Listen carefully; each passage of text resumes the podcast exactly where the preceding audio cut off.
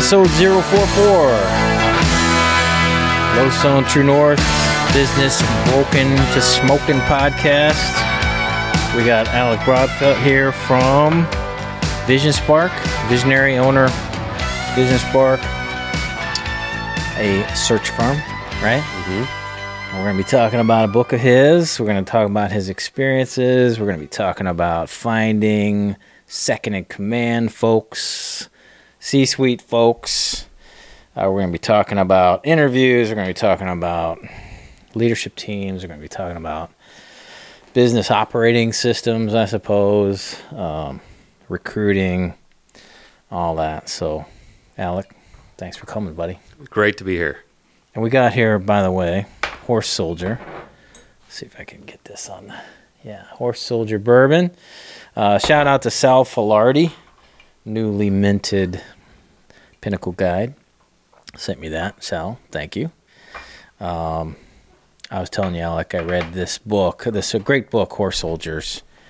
I don't remember the author, but it's a the story of this early in the Afghan War, a Green Beret unit. So great story, great, interesting. Especially around Memorial Day, we just went by, so good read. But I want to ask you about second in command, first of all. So tell me, what is second in command? And we're going to be talking about your book here, Hiring Your #2 Leader. So what is a #2 leader, first of all? Yeah, so a #2 leader is someone that is going to run the business for the visionary. And so that business can be, as from the entrepreneur, that visionary standpoint, self-managing or self-multiplying.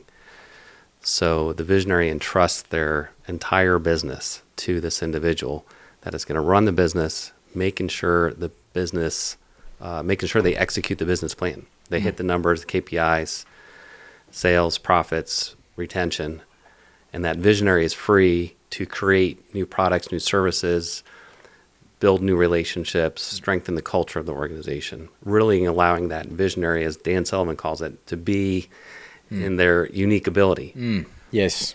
And the more time they're in that unique ability, the better the business can be better off. You're going to get so much more return on investment for the entrepreneur's time to be in their unique ability if you have someone else running the business. Yeah. So what size... well, let me back up here. So first of all, when I'm doing this podcast, I'm aiming at business owners, entrepreneurs, I suppose any business owner or entrepreneur, kind of the same thing. But really kind of the, as far as my clients, most of my clients are 10 employees way up to many hundreds. So in that sized organization, well, give us an idea of the size that where you're out with your organization, Vision Spark, and you're finding these folks, C-suite folks, as well as second in command, #2. What's kind of that? I don't know. Maybe sweet spot's the wrong number, but where do you see an organization all of a sudden go, gee, Alec, help us out here?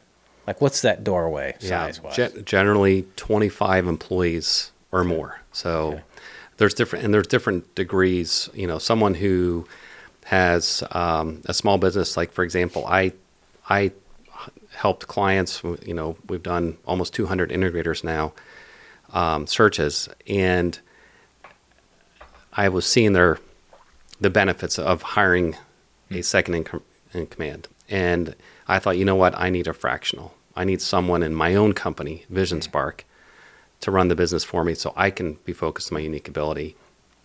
And I went down that path of actually looking for a second in command myself and interviewed some fractionals and decided, you know what? I'm going to pull the trigger and hire a full-time integrator, full-time second in command. And it's been the best decision I've ever made.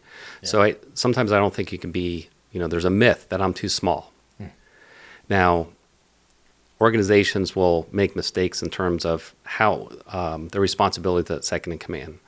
So you may need someone, you know, if you're really small, you may need an office manager, but you're still going to do you're still going to run the business with an office manager, or you may need a business manager who, you know, they're going to have a lot more responsibility than an office manager. But if you want someone to run your company and be responsible for all the operations, sales, marketing, finance, operations, that is a true second in command.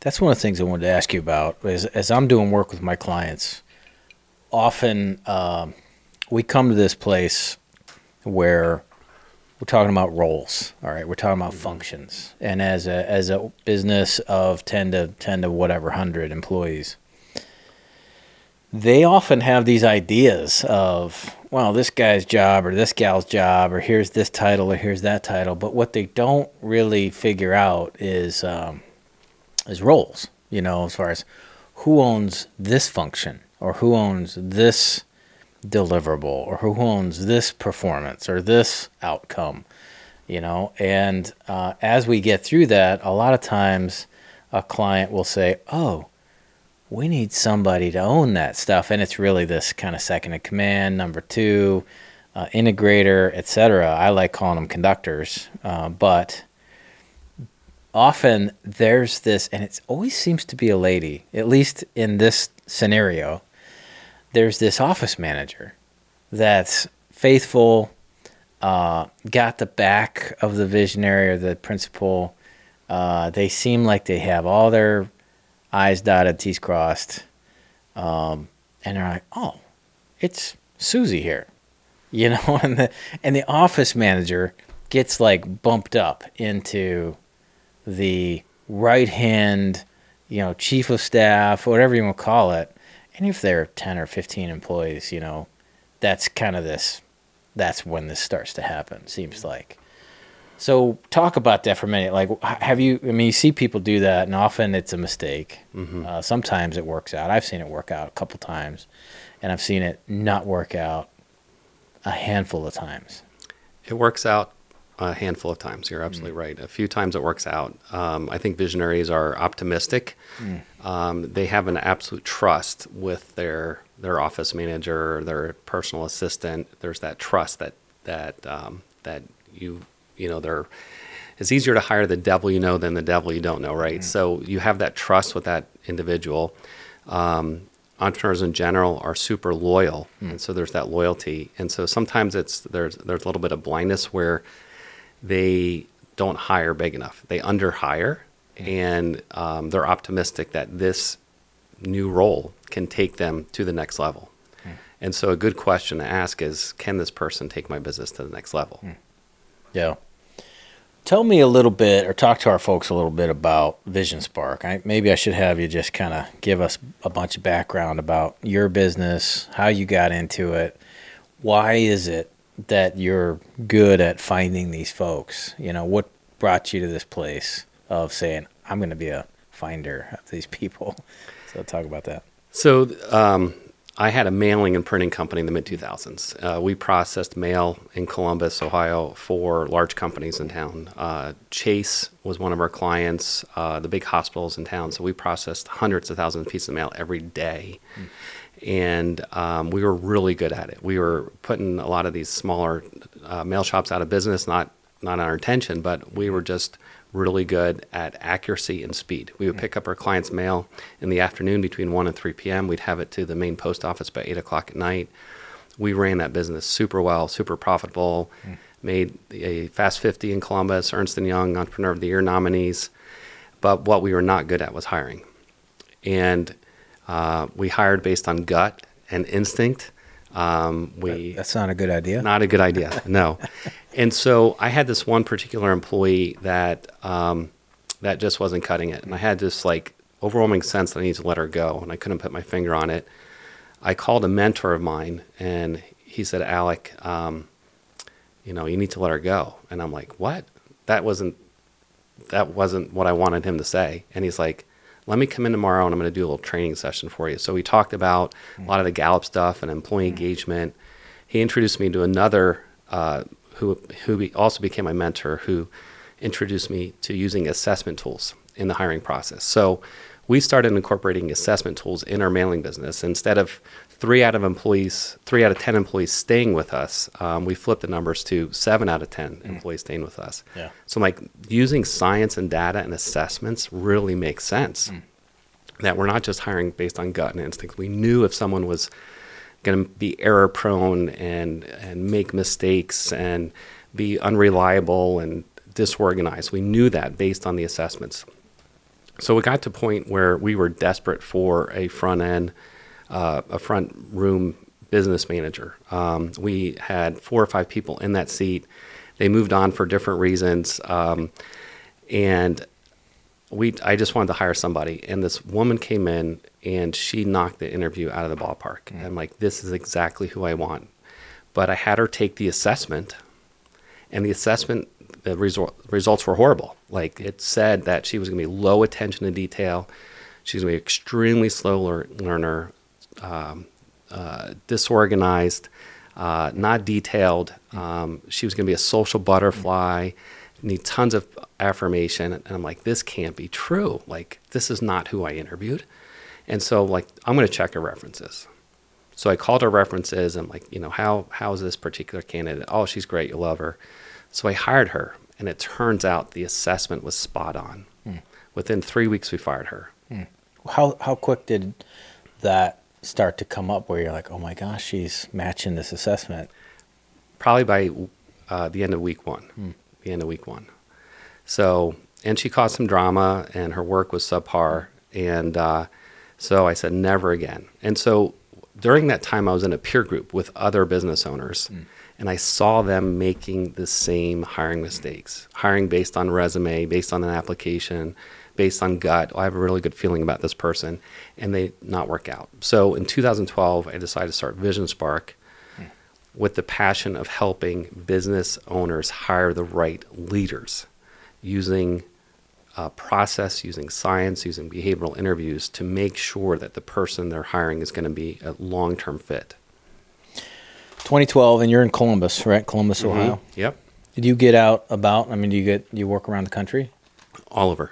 You ever do international stuff? Not yet.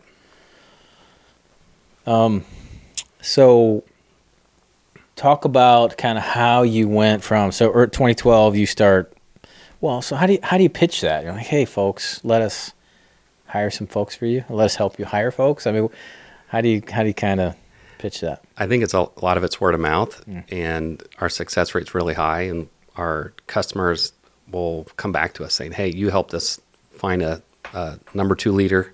Can you help us find a VP of sales? Or we'll have consultants like you that say, you ought to check out Vision Spark. They do great work. They're not like a recruiter. They actually use science. They have a proven process, and we get referrals from them. So it's a, you know, we've built our company slowly. It's grown tremendously in the last couple of years, but it's a lot of it's word of mouth. Tell me what the difference is between a recruiter and a search firm. So there are really good recruiters out there, especially if they're industry specific. Like if you need a highway paving engineer, you need to use a recruiter or someone in the, you know, that has true medical experience if, you know, if you're selling, products in the med tech industry. So those recruiters are really good.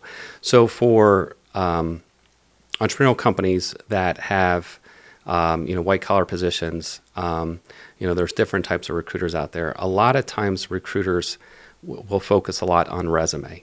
And so they'll look at someone's resume, and they're going to sell that resume to their client. And once that client's interested, they're going to go to the candidate and sell the client to them. And so there's not a lot of trust. And you're basing your trust on a resume, which again, most resumes were written by somebody else. About half of all resumes have lies in them, 100% have exaggeration. So there's not a lot of trust there. Recruiters will often shop around candidates, good candidates. And so you as a company may be willing to pay 35% fee for a candidate. Oh, I didn't know that. And so they'll shop that candidate to that client that's going to pay 35%. If they get no takers, they're going to go to the next client that pays 30%. Interesting. And I wondered how that works. Yeah. So that's if you're at the bottom of the food chain, And recruiters, there's good ones out there. There's a lot of honest recruiters out there. Some of them give the industry a bad name, where, you know, if they know that your top employee Joanne is a good fit for a client of theirs, they'll poach them. They'll reach out to the client saying, I have someone, Joanne's interested, and then they'll call Joanne's boss and say, hey, I hear Joanne's leaving. I'd love to fill that position for you. And so it's a very transactional, very much, they give the industry a bad name. So when you work with recruiters, you want to ask them some really good questions about success rate, what your guarantee's like, what kind of valuation are you going to do on the candidate, do you use any assessments, how important is culture, how many candidates will you interview, are you open to a third party interviewing them? So we've actually been the third party that have helped our clients with that decision. So if the recruiter's like, no, we're not open to any outside party or any assessment, because they're worried they're going to be dismissed, right? Yeah. Run that by me again. So you just rattle off a ton of great tips. So if you're hiring a recruiter, so let's say you have a 50-person company, I don't know, let's say you're an IT firm, something that's kind of specific, looking for certain kind of engineers, help desk engineers, et cetera, et cetera. Okay, cool. So you're going to go the recruiter route? Yes, I am. Okay, here's some things you should remember to check. Like make sure what? Yeah. Ask them what their success rate is. Ask them, what's your guarantee? Sometimes it's like 90, you have a 90-day window, right? Which is not very long. Most people can succeed 90 days. Usually the hiring manager doesn't really have a good understanding of someone's work within 90 days. So ask them what their guarantee is. What does it mean when I want to enact the guarantee? Are you giving me my money back? Are you going to redo the search? Is it 100% the fee returned, or do I have to put any additional fees in after? So you want to ask all those questions. Yeah. Okay. And then what about, like, you mentioned something about assessments. Yeah. So when someone uses an assessment in the hiring process, the success rate more than triples. So University of Michigan did a study, and they found out that the interview as a tool in predicting someone's future success was about 14% accurate. But when you use a high quality assessment, those odds change to 52%. So it more than triples the success rate when you use an assessment tool. And when you say high quality, what do you mean? Give me a couple of examples, handful of examples. So there are, there's lots of them out there.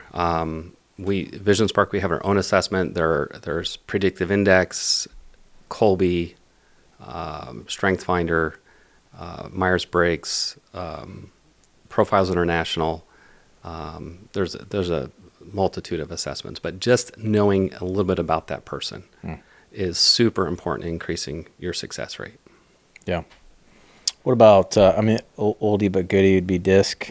Mm-hmm. DISC is a very good one that's been around a while, and they have a couple versions of that are a little bit more enhanced. Mm-hmm. So what the assessment does is it measures an individual's core behavior, not learned behavior. That's the idea, right? Mm-hmm. I mean, because a lot of times with these assessments, like, well, now what is this actually doing? How does this work? But I'm no social scientist or whatever that bucket would fall into, but it always seems to me when I take these, I know the first time I took Kolbe, I was going into EOS to go into boot camp. This is, 2017 maybe, or 18, I can't remember which year.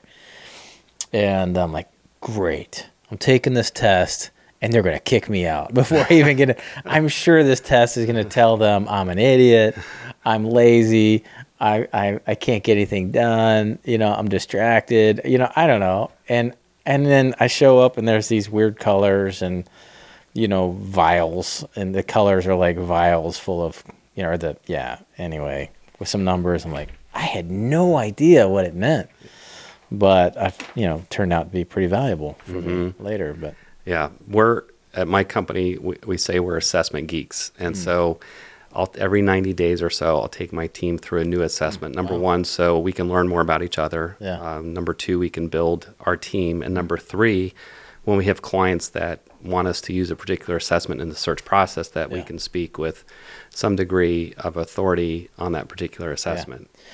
That's interesting. So talk about, like, give me your, and I know you have one you guys use professionally, mm-hmm. setting that one aside, because that's the best one. Oh, by far. So if you're like, what is the coolest one where you're like, well, no, that was interesting. Very, maybe, I don't know, just quirky and cool or different. And then tell me one where you're like, you know, that was really dumb. All right. Well, I would say that there's three, I think, that are really cool. Mm-hmm. So it's trendy right now, the Working Genius. I mm-hmm. think that is a simple assessment that when it comes to not hiring, but when it comes to actually working with people and working with teams and mm-hmm. seeing the team's ability, I like the Working Genius. Mm-hmm. Like practical? Mm-hmm. Is that what you're saying? Yeah, absolutely. Like, it's useful? Very practical. Yeah. Mm-hmm. The Enneagram, I think, is fascinating because mm-hmm. it addresses individuals' mm-hmm. fears. And yeah. if you can understand those fears, and the different wings is like they call it. It's absolutely fascinating. I think it's... What's your number? On the Enneagram, I'm a 7 mm. with a very strong 9. Mm. Yeah. Interesting. And a 3's up there too. So The Print is another version. Well, I shouldn't say it's another version. I don't know that for sure, but it's very similar to the Enneagram. The Print. Yeah. I haven't heard of that one. Yeah. So it has the same 9 numbers as the Enneagram. So I'm an 8, by the way. You're an 8. Yeah. I'm an 8 with a 7. Okay. No, I'm an 8 with a 9. And my wife is an 8 with a 7. Okay. So there's a lot of fireworks. Yeah. Back at the house. You know? So absolutely. Everybody's trying to influence mm-hmm. or challenge each. Everybody's like, I'm challenging you. Well, I'm challenging you. You know, so challenge fest back at our house. And I would say the third assessment that I think is pretty cool, and it really does something that no assessments do, is the Kolbe, because it measures conative, right? Mm. So assessments are going to measure cognitive, you know, that's your mental horsepower, affective, which is your personality. So there's 1,100 assessments out there. Mm. There's, you know, 1,000 1,000 or more that are going to do the affective DISC, Myers-Briggs. And then conative is your instincts. And so the Kolbe's are really the only one that measures instincts. I remember that was conative. I didn't realize the difference between those three. Talk about that for a minute, difference between cognitive, affective, conative. So I would highly recommend before anyone hires someone, you know their cognitive ability. Mm. You know, I share this story. We had a client, they had an internal recruiter that they had a controller position open. They narrowed it down to 3 candidates. Mm. We had all 3 candidates take our assessment, and our assessment measures cognitive and affective. So it measures mental aptitudes and personality. So all 3 candidates had a very low attention to detail. So their cognitive portion was major red flags. It was screaming, do not hire these individuals. Mm. Their resume was decent, their personality dimensions were decent, but from a cognitive standpoint, it was major red flags. So we told our client, do not hire any of these candidates. These are all going to be bad news for you. They didn't listen. The internal recruiter sold them on the candidates. They were enamored by the experience. 6 months later, they called us back and they said, Alec, you were 100% correct. This person's attention detail is so bad, it's cost our business over $500,000. Oof. And so that cognitive portion is huge. You're a little cheaper. Oh yeah, a little cheaper. Yeah, that's an expensive. I say, you know, you might have heard me say this, but I say epiphanies are costly. Yeah. The wise find them for half price. For cheap. The smarter you are, the cheaper you find them. Yep. I love it. You know, that's an expensive epiphany right there. Like, oh, we should pay attention to that cognitive thing. Yes. Yeah, especially with the high, the high detail type roles, you know, I mean, controller, come on, that's your job, is to pay attention to details. Yeah. What, this decimal goes somewhere in here, give or take 3 places, you know, it's fine. Decimal, comma, whatever. and we have found that our assessment also measures mental acuity. So someone's learning speed, right? So oftentimes that visionary, that entrepreneur, their learning speed's pretty high. They learn conceptually, they learn much faster. You know, they're at 100 miles an hour. Mm. And if they hire someone that works with them, whether it's the number 2 leader, an executive assistant, that is much slower in learning speed. I'm not talking IQ, but learning speed, there's going to be a lot of frustration. Is that what you mean by acuity, learning speed? Yeah. So, all right. So cognitive, so mental, attention to detail, learning speed. Yeah. Vocabulary is up there. And then the other ones, we call it memory recall. So this is their ability to retain information. So this comes into value when someone's high in memory recall. You know, they're going to be focused on the market, what's going on with market trends, competitive trends, product trends. They're going to be a little more intuitive. So we like to see high scores in memory recall. We also know that someone that scores high there, they're going to be a little easier to train because they remember what the training's about. You know, they're going to remember things. And so we like to see those scores being high there. Yeah. All right. And then talk about affective. So, yeah. So affective, that's where 99% of the other personality assessments are. So that's measuring your core personality behavior. So your organization level, your orientation towards process, your energy level, you know, Kolbe would call it a quick start. So are you pretty restless? Are you, you know, are you pretty calm and cool? You know, are you like an air traffic controller, calm under pressure, or a heart transplant surgeon? You're going to be calm by nature. Or do you have this internal restlessness, high energy, right? That those individuals would be great in outside sales, not so good at doing a complex surgery. What's your quick start? On the Kolbe, it's a 7. Yeah. I'm an 8 myself on the quick start. When I took that, what's the second one? Follow through. First one's fact finder, second one's follow through, quick start, and then implementer, right? I'm like, oh man, I got a 2. Like, I don't follow through. I think I follow through. I think I do what I said I was going to do. I think, you know, and I'm like, I guess I don't, you know, and I had no concept what that meant. But now that I understand it a little more, I'm like, oh, that makes sense. It's a fascinating. Yeah. It's not a good or bad. 2's not bad, and 10's good. Right. So, yeah. And I think I'm a 3 fact finder, maybe a 4. I'm low, but not like 1, like a 3-ish. Well, see, that's how low I am in fact finder. I don't remember my fact finder number. There you go. So. All right, so affective or affective, and is this more like how people feel? Yeah, so like DISC and Myers-Briggs. Sensory stuff and all that? Temperaments. Okay. Your emotions, emotive. Your personality, your core behavior, so who you truly are at your core. Okay. And then what about conative? Conative, the only individuals that can corner that market is Kolbe. So no other assessment measures conative. And now, what is conative? That's your instinctive behavior. So, you know, it's not if you can do it, it's will you do it, right? So there are some assessments, you know, Kolbe, you know, they would say that no other assessment measures that. There are some assessments that I believe just by my own observation that gets a little close to that. You can see a little bit of that. Okay. Interesting. We'll be, so in a future episode, we've got Kimberly Dyer coming on, who's going to talk about Kolbe. She's a Kolbe, I don't know what to call it, Kolbe Pro, Kolbe Expert. Certified. Kolbe yeah, whatever that is. Kimberly's great. Yep. So she will, she's going to go into great detail about it. I'm sure that she's a high fact finder, high follow through. So, you know, so anyway, so for me, you know, I'm like, yeah, this will be fine. We'll figure it out. Yeah, figure it out.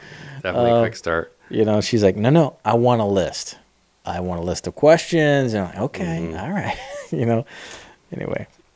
All right. So interesting little kind of information about test. Now, so if somebody were to, let's say, again, we're aiming at this podcast, entrepreneur, leader, advisor, leadership team member, 50 employees, 20 employees, 100 employees, 10 employees, but they're listening to this and like, well, gee, we need to use some of them assessments. You know, we got some interviews coming up. What would you suggest? Like high speed, low drag, you know, low barrier to entry, kind of newbie. Well, let me back up. So you're an entrepreneur and you're interviewing people, and you're kind of a newbie, like, buddy. you need to go get some lessons on, you need to hire some help here. But anyway, but they all do it. So, so they're going, we should probably do some assessments. So what would you suggest as a no-brainer? Go out and buy these right now and start using them. They're pretty easy. Like, which of them are kind of pretty easy to get their hands around fairly quick without busting anything? Yeah, that's a tough one just because I am 100% biased. And, you know, so Vision Spark assessment is very easy to understand. There's a, a couple other versions of that out there called Profiles International is another one, but it's, you can see. Can they call you up and just be like, hey, can we take your test? Yeah. And what's that look like? How does that work? So for your listeners, we would do a complimentary one, so no charge, and we would send them a link that they would send to the candidate. So it's a very simple process as they're interviewing a candidate. So let's say they have someone that they're considering hiring. They would say the next step in the process is we're going to have you take an online assessment. I'll send you the instructions. Okay. And then we go over those results with your client. Okay. We'll say, man, this is a superstar. You're great. Or they have these strengths, be sure to delegate these things to them because they're going to kill it. Okay. Or we say, there's some red flags here. You're going to regret hiring this person if you do. Yeah. Well, Shane will put this, put a link in our notes, in our show notes. So if you're on, for listeners, watchers, go to the show notes and you'll see links there. But all right, so they reach out to you, they take this test, or they have their candidate take the test. Yes. Should they take it too to get a little? I would highly recommend if they're hiring a #2 leader, an integrator, or a second in command, that they also take the assessment. You could see where there's complementary skills, and you could see if there's any sort of rub, right? So like, for example, one dimension we assess is their assertiveness level. So if the visionary is super assertive, and the person they're hiring is super assertive, there's going to be explosions there, right? You have two people saying it's my way or the highway. Guess what happens, right? Yeah. So you want to see if there's complementary. I would say it's also true for if the visionary is hiring an executive assistant, and then any hiring manager. So if it's your VP of sales hiring an outside salesperson, you would want both of them taking the assessment to see what their complementary skills are at and, where there's some strengths, where they're going to have miscommunication. Maybe someone's super introverted and they're not going to communicate details and expectations, right? So getting all that out in the open is going to pay dividends. How do you, all right, so our entrepreneur, they get a hold of you, they take the test so they understand it. Let's say it's, our guy, our common, avatar entrepreneur is Sven, the Viking, Sven the Terrible, I guess. Or we're hiring Sven. That's our, we usually throw Sven under the bus. I guess we keel haul him, like we throw him off the front, drag him under the boat. But so he's going to hire Sven. He sends you an email. He takes a test. Then has Sven today to take the test, and you guys chit-chat and say, here's what we see. All right, so give that guy some tips. So let's say they don't engage you, which is a big mistake to not engage you. But let's say they don't. They're going to maverick this thing, continue to. Talk about some interviewing hacks. One of the things I've noticed is... it is the least understood component of the business. They understand how to make the widget. They understand often how to sell the widget. They understand how to get the parts for the widget.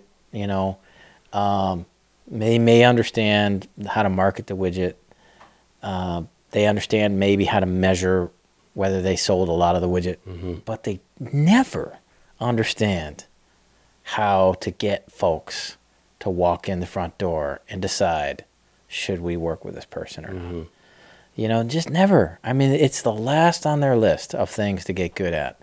And it's the biggest issue, the people in their building. And they're the worst at figuring out, is this person sitting in front of me, potential person, the right one? They can't do it. It's like saying, I want to be married, but I'm terrible at dating. All right. That's not going to go well. Yeah. Have somebody figure it out for you. Maybe, I don't know, arranged marriage. I don't know if that's the right answer there, but the point is that they're bad at it. So walk through like maybe 5 or 6 steps that they ought to take in interviewing. Maybe conceptually kind of organize. Sure. Man, there's a lot here. So having pre-written interview questions ahead of time is key. And having those same questions for each candidate they interview, let's say at that level. So they have those same questions written down. And so when you're interviewing, you're not focused on what's my next question and not really listening to the response. So having those questions ahead of time, having a hiring process, a playbook for hiring is critical. Yeah. Making sure that you're getting specific examples in an interview. So most individuals can interview really well. And as an entrepreneur, you're like, hey, I really like Joe or Joanne, right? 'Cause they're good at talking the talk. Is that what you're saying? Yeah, they're good at talking the talk. And, you know, we have seen visionaries who, you know, their same strengths of what makes them a great entrepreneur also is the kryptonite for them hiring individuals. And so it's actually a sensitivity component. So they see the needs in the marketplace. So that sensitivity component is really critical. What do the customers need? How can we provide more value? What are the trends in the marketplace? That same personality trait is also the kryptonite in terms of interviewing. So they hire individuals that they like. They hire based on gut. They hire because there's chemistry in that interview. And they don't really look at the data and the facts. So so that's what makes them oftentimes not a great interview. So usually you want someone else in the room.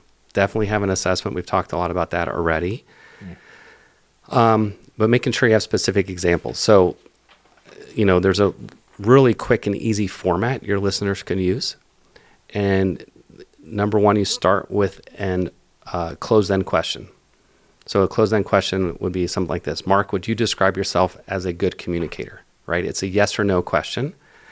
It does a couple things in mind, because if we were just talking about problem solving and now we're talking about communication, you know, oh, Alex, my next question is going to be about communication. So you're going to acknowledge that. You're going to make the shift in your mind.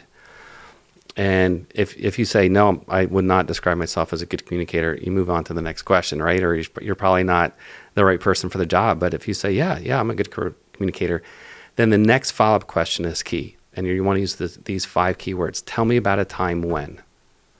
And that's going to solicit an example from that candidate.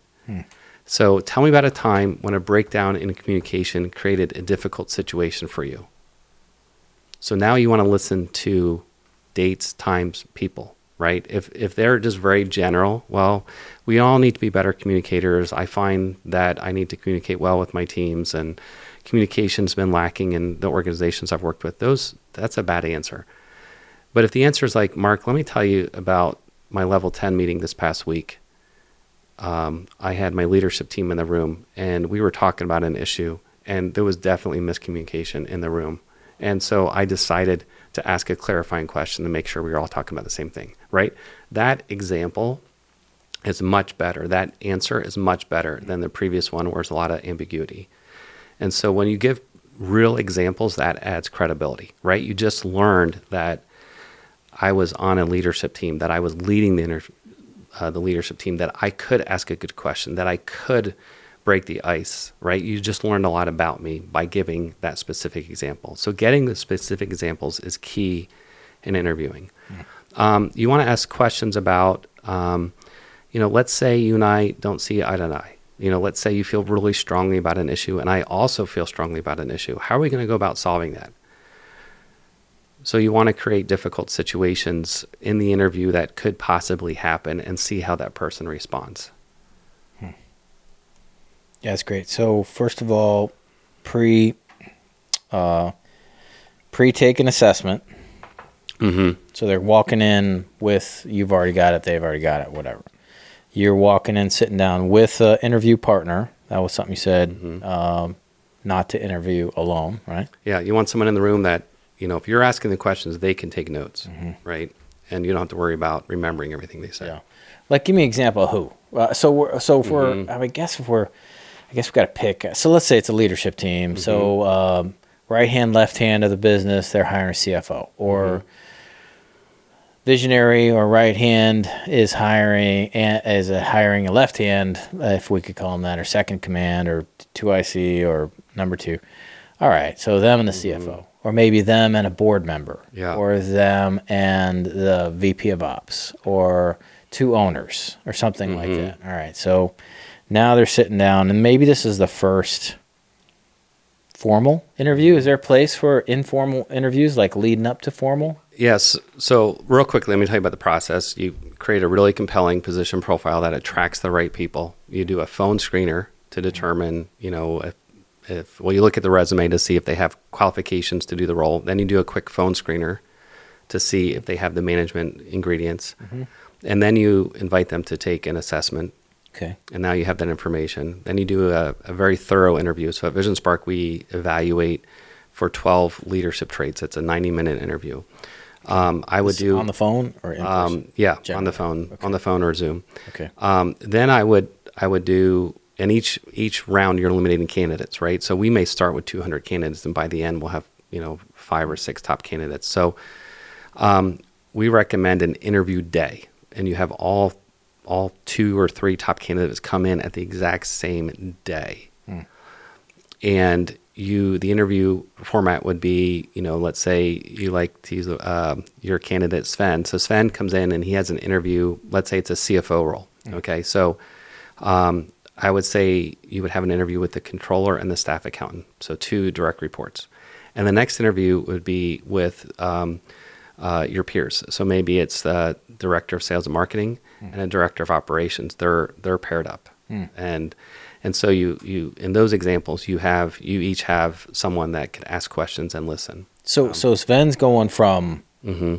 he's going to do 2 or 3 interviews. Yeah, himself. So I'll have 3 okay. interviews on that day, and you'll have the other candidates. Okay. So it's a whole day, yeah. right?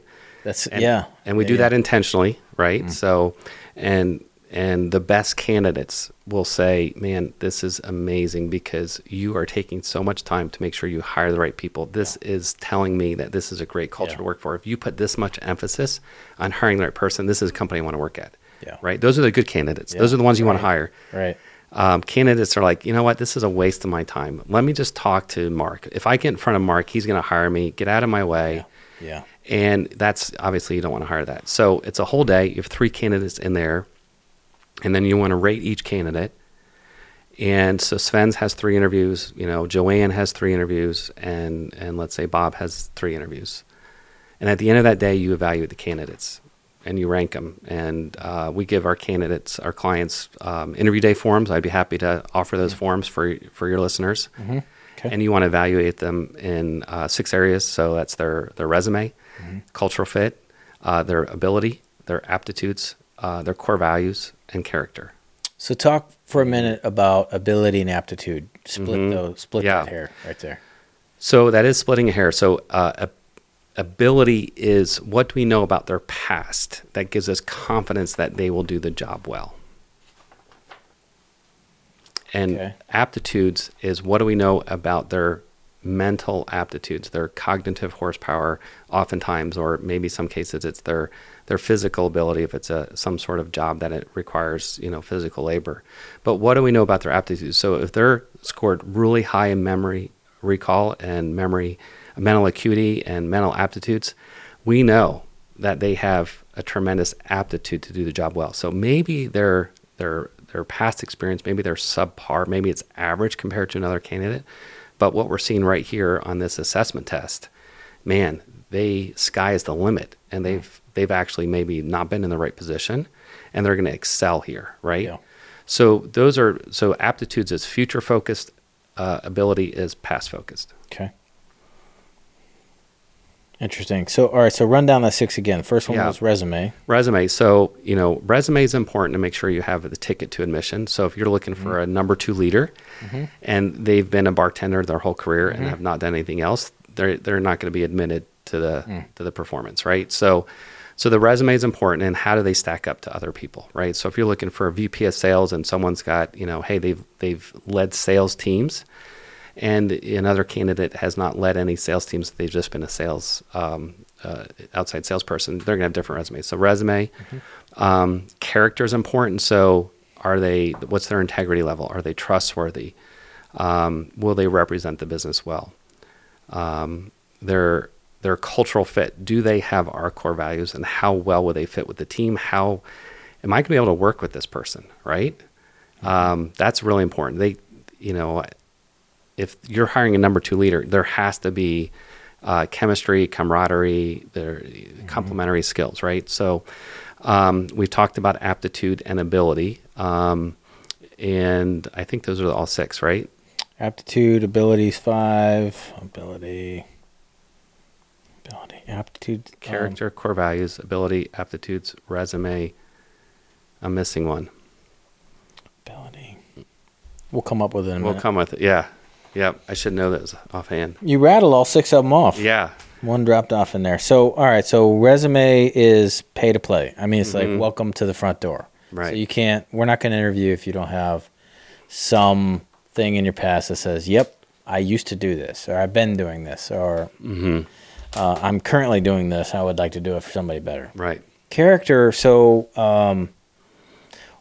so this is like grandma stuff as far as like, you know, do what you say. And yeah, it's super important. I remember interviewing this candidate. It was a sales role. And we had some misunderstanding with the client. The client's like, hey, you know, we're going to have, I'd love Bob to interview because Bob is on our company softball team. He's actually not a part of the company, but he's on our company softball team.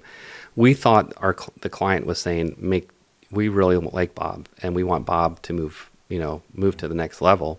And as we were interviewing Bob, we thought there was some character issues. We thought he wasn't being truthful, that he would bend the truth. He would skirt the issue. He would do unethical things with the client. And so we were asking him questions about ethical questions. And it got to a point where we were like, man, I don't think this is really good. So we said, you know, what if, you were faced with a situation where the employer was asking you to do something for the client that was unethical. Your boss was asking you to do this. What would you do? And he said, I would do what the employer asked me to do, right? So we knew right then and there that his character was not, so we eliminated him from the process. We called the client and we're like, oh, thank God. You know, what took you so long to eliminate him from the process? We're like, well, we thought you wanted him to move on. And so, but anyway, that's where that character comes into play. Yeah. One of the things I loved about this, and a lot of this is reminding me of the ideal team player stuff from Lencioni. Yeah, humble, hungry, smart. Yeah, and I love how he has kind of pre-baked interview questions around figuring out if they're one or the other of these. And I've, you know, dished that out on a couple of clients here in the past. You know, like, well, here's some great interview questions. You know, and it's really not my job to kind of show them. If they're coming to me, first of all, if they're coming to me and like, hey, show us how to interview, like, you have come to the wrong place. Yes. You know, I can help you go, do you realize you stink at interviewing and you ought to figure that out? You know, I can do that all day long. That's my job. But as far as going like, watch me, like, no, that's not my job.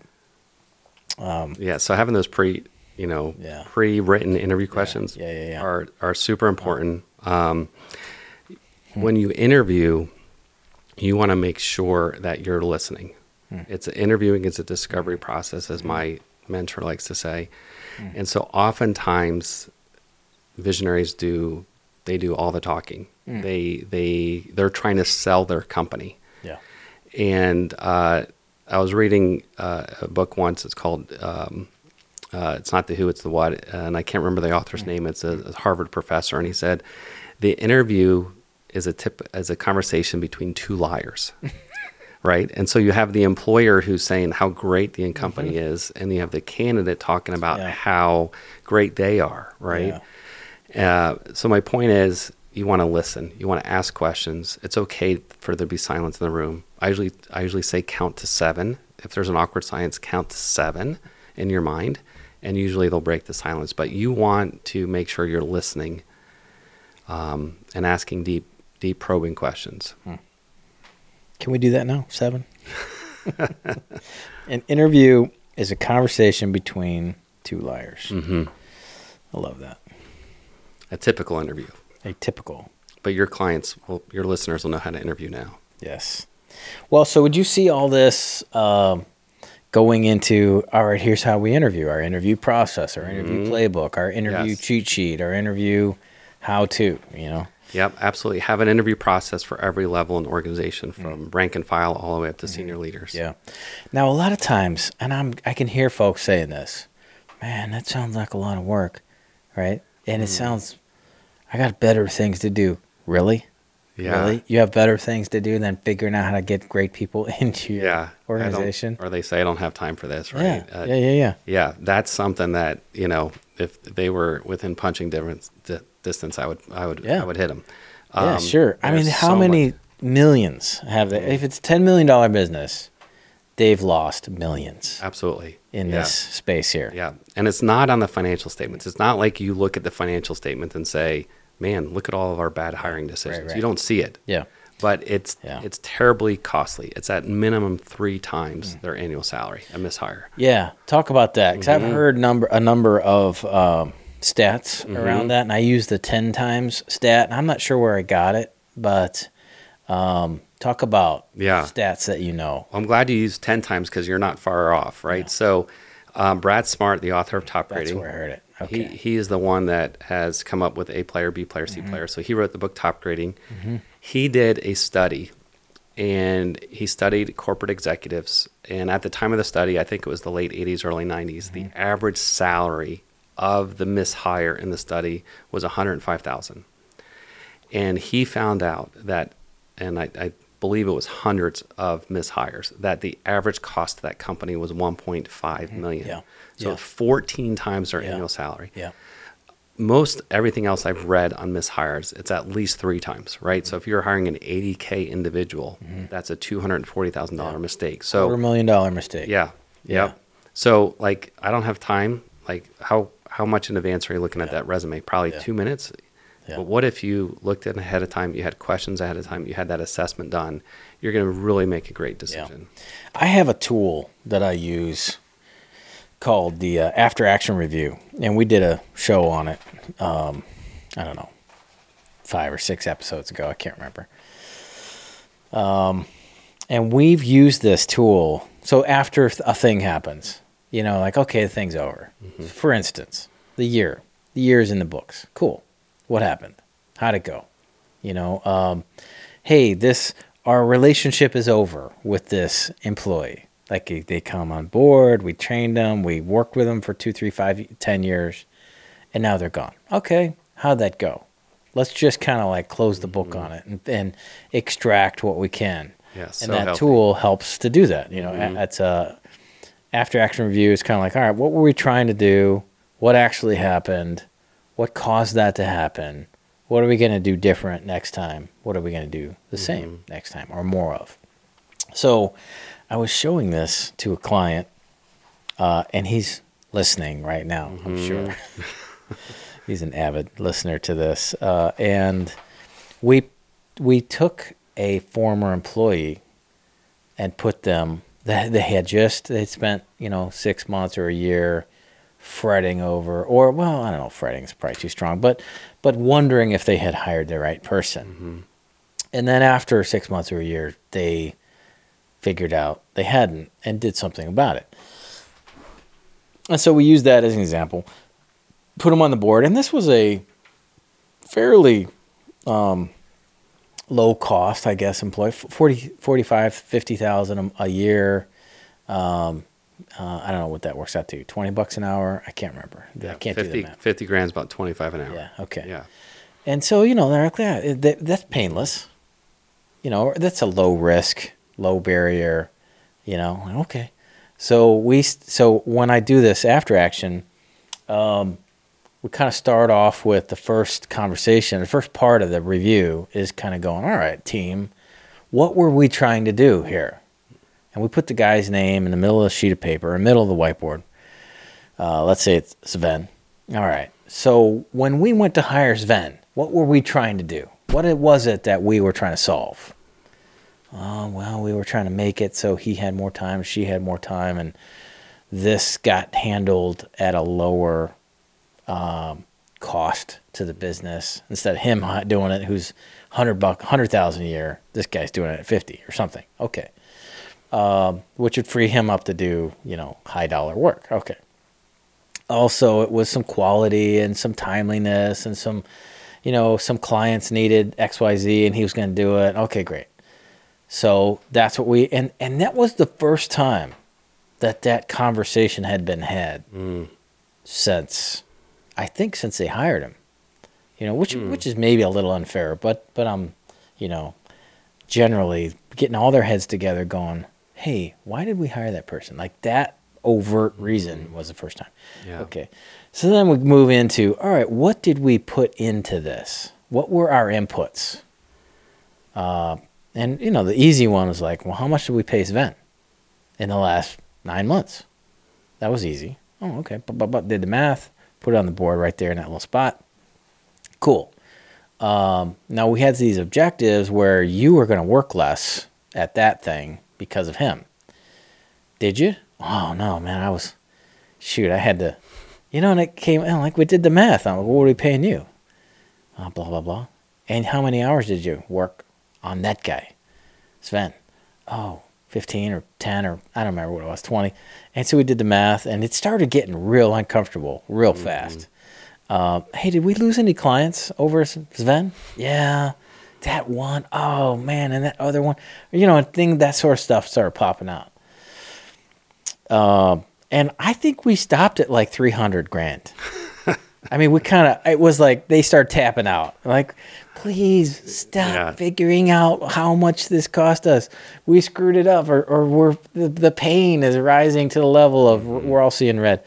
So then we move over, you move over to, all right, so what's our takeaways from this? You know, kind of, here's what went in and here's what came out. All right, objectives, inputs, outputs, or what happened. And then, all right, well, so are you seeing anything here? Observations, takeaways, you know, that kind of thing. Catching them all over the place on the whiteboard. And some of it was, you know, we really need to review that onboarding process or that recruiting process or the hiring process or whatever, you know. And all right. And then the last part is a hit list, which is kind of the to-dos or kind of like, all right, somebody take this, somebody take that. And out of it comes rocks, out of it comes to-dos, out of it comes action items. And it was one of those deals where it's like, shoot, we got to get a little better at this because it's hurting us. You know, like, yeah, we could use that 250 grand, you know, for sure. Like it's a tight ship and they need it. Right, and they sure didn't need to lose those two clients or whatever it was, that so kind of turned into, hey, well, where is our onboarding, recruiting, interviewing? You could maybe lump all that together, I suppose. They're different versions of the different time frames of the same thing, but yeah, the hiring process doesn't start once they're in the door, right? You got to onboard them correctly. Yeah. It's interesting. I love that exercise. And I mentioned this in the book, but when I would talk to different business groups, I would talk about the cost of mishire and lost opportunity costs and losing a customer and potential lawsuits. And I would talk about the cost. I'd have reaction like, okay, Alec, move on. But then I would say, do you know how much time the average mishire costs your organization? And no one would know. And I would say the average time is 278 hours. Really? And that would get the most reaction. And it's man hours? Just man hours. Labor hours? Labor hours. 278. 278. So the money, I believe, like, all right, well, we lost that. We don't feel that as much. And we can make it up. We'll make more money, right? But the time, it's like, crap, we lost that time. We cannot make that up. And 278 hours. I mean, the average full-time employee works, you know, 2,080 hours a year. Yeah. So that's a good, you know, 12% of their time. And does your company have that much time to waste on a mishire? Yeah. Wow. Now, would you advocate, as I was reading your book, and by the way, we're talking about your book, Revealed, Insider Secrets to Hiring Your #2 Leader, Alec Broadfoot. Where can they get this? It's on Amazon right now. Amazon, Lunch Break Books. Mm-hmm. Very cool. And I've got it all marked up. You can see I got marks and dog ears and been through it a couple times here. So, and I saw there, you talked about that number in there. So would you advocate them taking these hours and investing them in rather than, hey, we lost productivity or lost, all the good stuff? Rather saying, all right, let's spend some hours developing a process. Let's spend some hours getting trained. Let's spend some hours getting good at assessments. Let's spend some hours writing questions. Let's spend some hours, right, hanging around with great interviewers and picking their brain, so to speak. I mean, those are no-brainers, right? But often when I'm working with a team, they're like, we don't have any time. Like, yeah, but you keep screwing this up, and that's why you don't have a significant reason why you don't have time is because you're hiring people who take your time. Yes. And they were meant to give you time. Yeah. It was meant to kind of like expand your time or give you back some time so you can do some high dollar things or high value things, right? And they're so bad at it for some reason. And what's the old adage, right? Like, you don't have time to do it right, but you make time later to fix the mistakes. Yeah. Yeah. So, I know in the IT world that they talk about that a lot, right? Mm-hmm. So somehow we find time to, fix the mistakes later. So why don't we have time to do it right to begin with? So yeah, I mean, if they, 278 hours, that's a lot of time. If they invested half of that in a hiring process and invested in really compelling position profiles that attracted the right talent and invested in some good quality interview questions and assessment tools, they'll be far ahead of their competitors. That would be a great scorecard input. Scorecard is one of those. There's three areas. A little side note, as I'm doing this work with leadership teams, there are these three areas where they just are, they talk a good talk, but at the end of the day, they're kind of mystified about these three fundamental areas. First one is who owns what? Like, what are your roles? What's my role? What's your role? And making that really client-centric. Often when they do have a robust definition of roles, it's business-centric, or it's the organization or the people in the organization. It's around my job or my, they're at the center, not the client. And the client usually gets kind of pushed out to the edge in that conversation. The second mystifying spot is, all right, well, how are we going to write down what we do? And they like the idea of writing down what we do in a very simple way, but actually writing it down, well, first of all, coming up with a distilled version of it is really very few people do very well at that. And then secondly, writing it down. And then thirdly, managing around it. And then fourthly, modifying it in real time as it changes, because it changes, That's the second. So first one's who owns what with a client at the center. Second is what's that process with the client at the center. And the third is how do we measure weekly whether that's happening really well with the client at the center, And and folks will be like, yeah, scorecard, great. Here's these 10 numbers. Yeah, but all of them come off of some financial software or something like that. And I'm like, that's not really what the scorecard's meant to tell us. It's meant to tell us, how are we doing this week for some quarterly or next season, whether it's monthly, quarterly, whatever. Are we going to be okay in 3 or 6 or 9 months based on last week? And if we're not, based on last week, let's change next week so that 3 or 6 or 9 months from now, we're good. We don't want to find out 3 or 6 or 9 months from now, like for instance, your tax returns. It's a terrible way to say, hey, how'd we do last year? Yeah, dude, it's like June. last year's been in the can for half a year, you know, or 4 months or whatever. And how many entrepreneurs are like, we had a good year last year. You just figured it out? You know, somebody needs to whack you with some hard object, you know. And anyway, so process, well, process and scorecard. Mm-hmm. So I think, you know, taking some of these 270 hours and just saying, hey, what do you say you spend 1 hour a week just deep diving into our recruiting process? Mm-hmm. Find some more questions, tune up such and such an assessment, right? Or read a book on interviewing or something, or get your kind of feet wet again about interviewing. Now, with a smaller org, you know, 5 to 10 employees, maybe interviewing isn't, it's that much more important, but it's not that much more often, mm-hmm. you know? And so maybe it comes at a, like a, they come further apart, hopefully. But still it's arguable to spend some time mm-hmm. constantly Absolutely. Working on it. Yeah. You know, so that's, I think it's a great scorecard input. And your scorecard, you know, you talk about this, like, leading indicators versus lagging, right? Mm-hmm. So, you know, things that you can predict and influence should be on your scorecard. Yeah.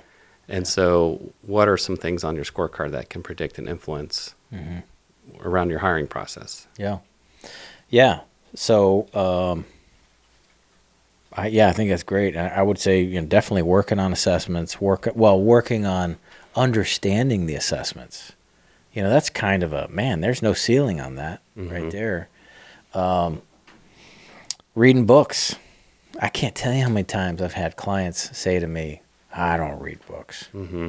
you know, and I'm always quoting Mark Twain right there, you know, like, well, you know, you who do not read are no better off than you who cannot read, you know, so basically you're telling me you're like illiterate, you're just like some dumb punk that can't, yeah, like you flunked fourth grade, dude, like, come on, and you're running the thing. What do you say you read a few books? You know, come on. And there's Audible, right? Yeah, I mean, so you can listen to books on your commute. They even have now picture books versions of some of the business books. Like, well, you can read the comics, huh? You know, come on. So, yeah. Well, so let me ask you then a couple other questions here about some of this work you do. One of the, you know, you talked about unique ability. You know, so we're looking for folks' unique ability. Mm-hmm. I found a lot of people have no idea what their unique ability really is.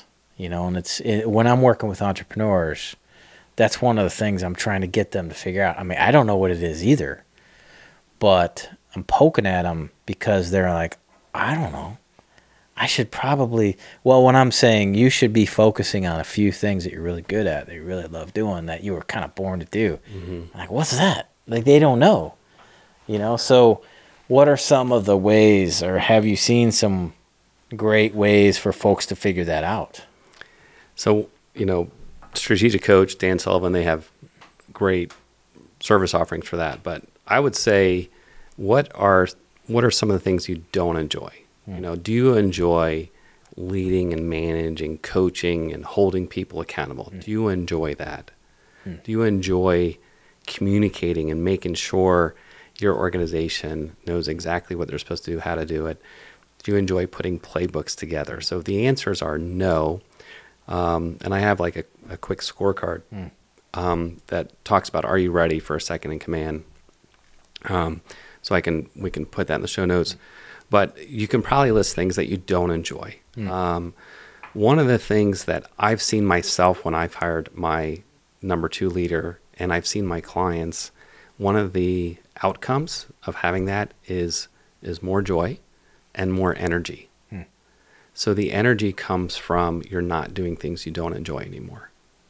So I did not enjoy, you know, being in a leadership meeting with two people that didn't get along and being the referee. I didn't enjoy that. That sounds like a great time. And especially when I knew it was going to happen. You know, the night before I didn't sleep well, right? Yeah. I did not enjoy that. Yeah, I didn't enjoy communicating in detail and the processes. Mm-hmm. So, you know, that's what your #2 leader loves to do. Yeah. Have you seen, like, in the StrengthsFinder? I love StrengthsFinder, by the way. That was kind of the first, I think it was the first assessment tool I got exposed to.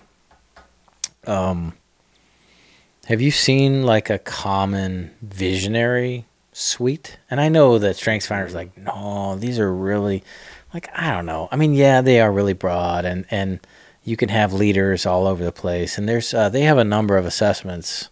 Gallup does. Was it the business profile, the business builders, business builder, I guess, or leader profile? I can't remember what it's called. Business profile, something like that. The BP10, I think it's, you know what I'm talking about? I don't. So entrepreneurial profile, something like that. And it's off of the test, but they have some other tests along with it. And they're kind of like, yeah, this is the talents. You can have leaders with any of these talents, but seems like there's some of them that are pretty prevalent. Mm-hmm. You know, so what would you, like, if you take a visionary, for example? Yeah, I would say they have higher mental aptitudes. Mm-hmm. You know, some or most have ADD. Mm-hmm. You know, they're a little bit on the disorganized side, mm-hmm. right? Mm-hmm. So, and I'm talking about myself here, mm-hmm. right? So we're really good winging it in the moment. Mm-hmm.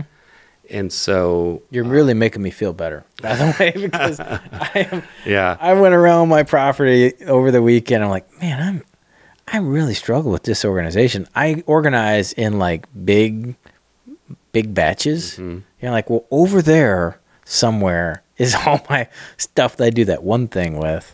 And over here, there's a room full of this other stuff, you know. And if I want to do that stuff, I go in that room. Yeah, you know what I mean. It's not labeled. It's not like shelved very well. It's okay. Yeah, it's not great, but it's not, you know, a pile either.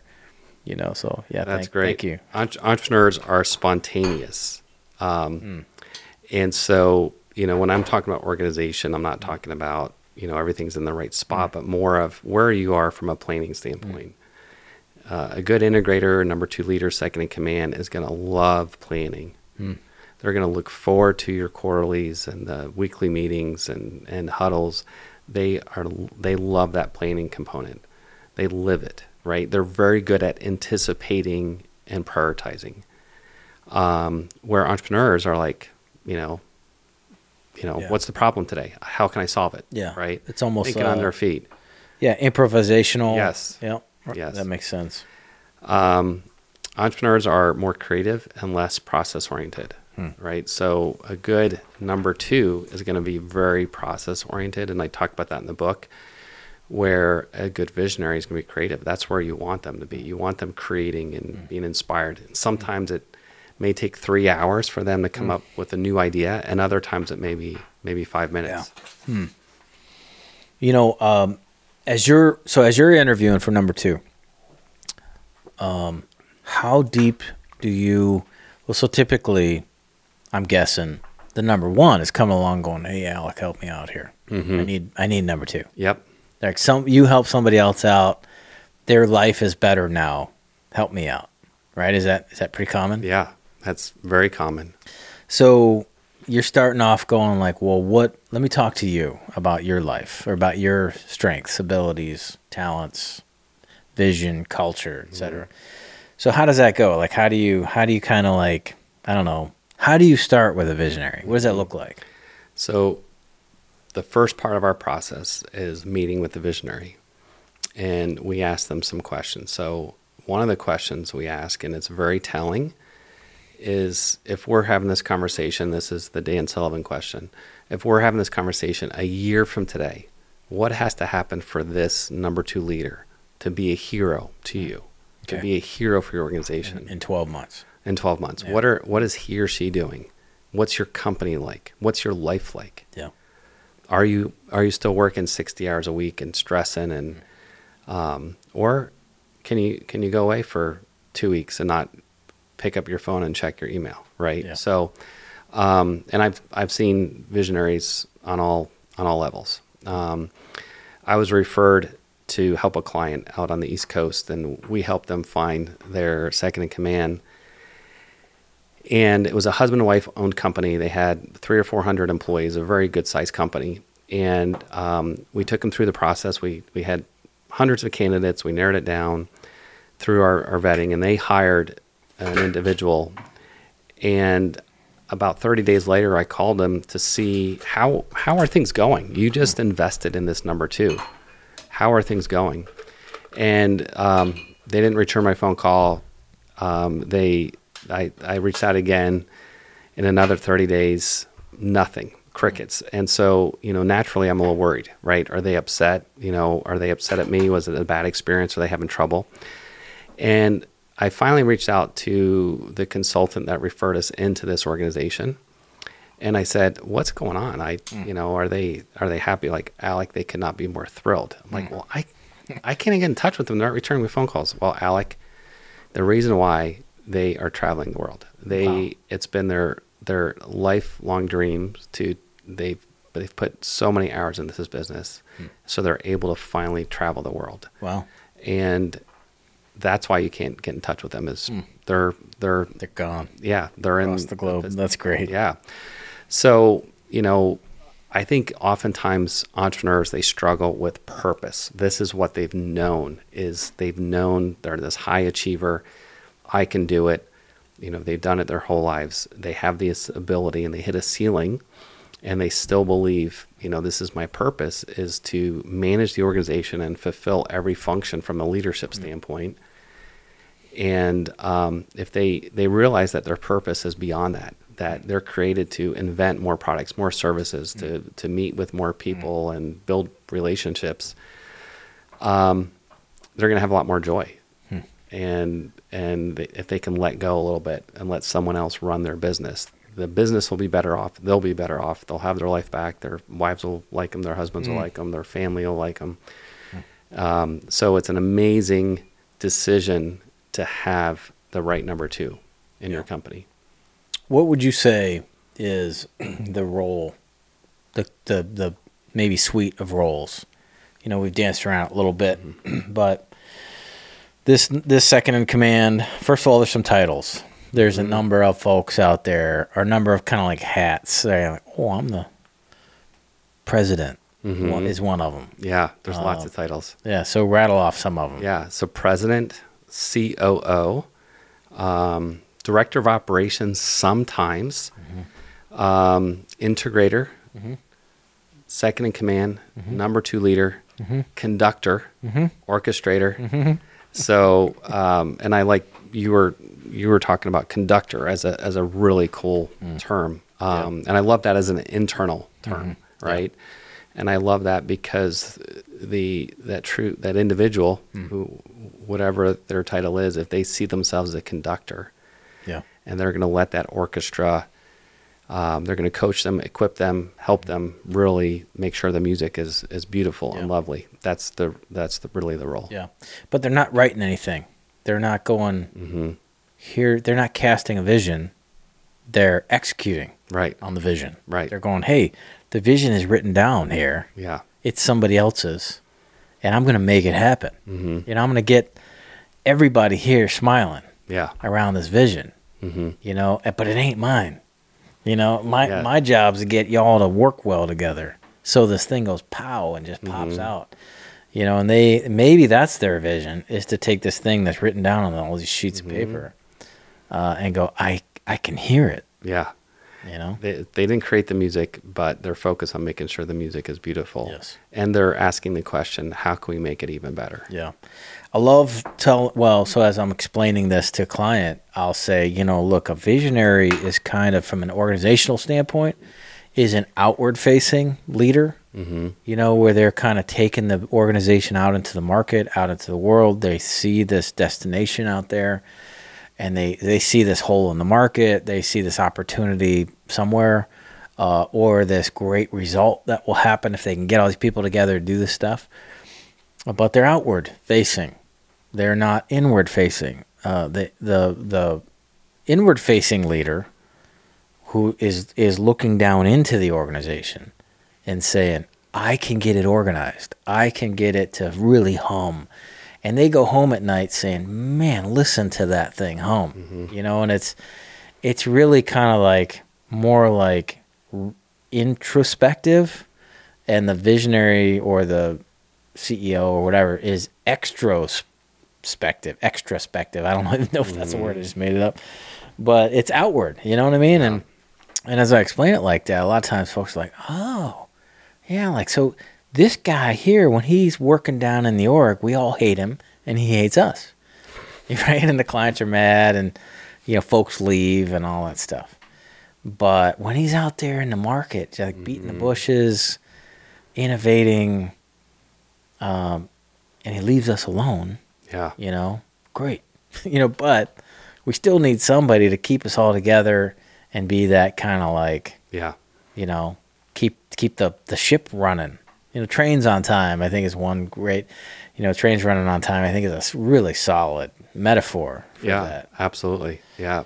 I've had clients share, we're following up and we talked to the leadership team and, you know, now that you have the new integrator, second in command conductor in place, what's life like? And they're like, it's great. We just don't want the visionary coming around anymore. Yeah, right. The visionary messes things up, you know, so keep them away. You know, my integrator, I'm trying to take more time off and I'll have, you know, I'll take a week off once in a while. And, you know, we have a great relationship and he's like, you know what, Alec, it's, you call it your free week when you're off. It's kind of a free week for me. I actually get more stuff done and I can operate the business and I'm, you know, I can make sure goals are hit and I'm not dealing with more ideas and, he's, you know, it's kind of like a free week. So, yeah.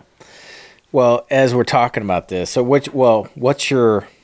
so spell out some of the roles, because I want to share some of the visionary roles. I'm working on this book that is kind of coming along here, kind of, but around visionary roles. But to talk about what the second in command owns, talk about their kind of what they're hired for. Yeah, and in a simple sense, they're owning, running the business. If that visionary wants to travel the world, what's that business like in a month, 90 days, a year from now? So they're owning the business and making sure the business thrives. That's a lot of responsibility, isn't it? Yeah. I mean, so they're hiring and firing. Yeah. They're canning clients.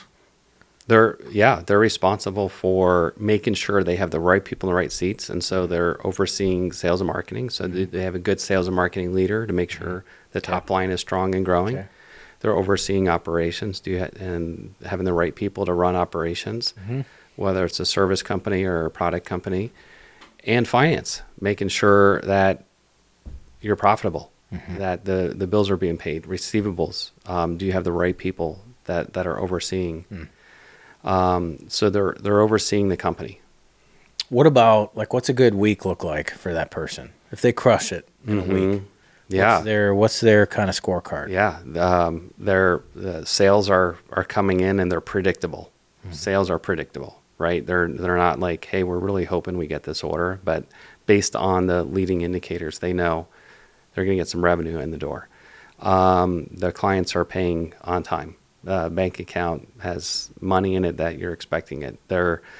They have a forecast they're following, and they're hearing the forecast. The trains are running on time. Operations, things are going well. Products being made. Service is going smoothly. Clients are happy. I mean, it's every area of the business is running well, and they are spending time with their people. They're talking to their direct reports. They're doing, lunches with them. How are things going? What's going well? What's not going well? You know, where should I be spending my time? Do you need any help? They're finding out how they can equip their team for success, right? Oftentimes individuals, they get frustrated with their jobs because they don't have the necessary tools or equipment to do their job well. And so they're making sure that team has the resources they need to do the job well. So on the, and this is EOS terminology, LMA, would they be, like, what would their, what that look like for them? So they spend some time leading, they spend some time managing, they spend some time holding people accountable, kind of paint a picture of that. Yeah, and I would add coaching to that. So LMA plus coaching, right? So that's an area where I think a lot of, there's not a lot of attention to that coaching area. And even if you look at kids' sports right now, there's not true coaches in place. They're not developing training. So that integrator, that number two, needs to spend some time. Yeah. But if they're spending time with LMA, they're meeting with their direct reports, they're giving them consistent feedback. There's no surprises, you know. So if I'm reporting to this number two, I'm not saying, you know, man, that was a surprise that they're actually having those conversations. Like, this is what you're doing really well. Here's an opportunity for growth. Yeah. Somebody asked me one time, when I get this all the time, actually, what do you think, this person, or do you think this ability, or do you think that inability, or is a plus or a minus? And I'll say, you know, well, gee, it seems like this person ought to be really strong on the accountability side, where they're like, hey, we really needed this and that, but this isn't it.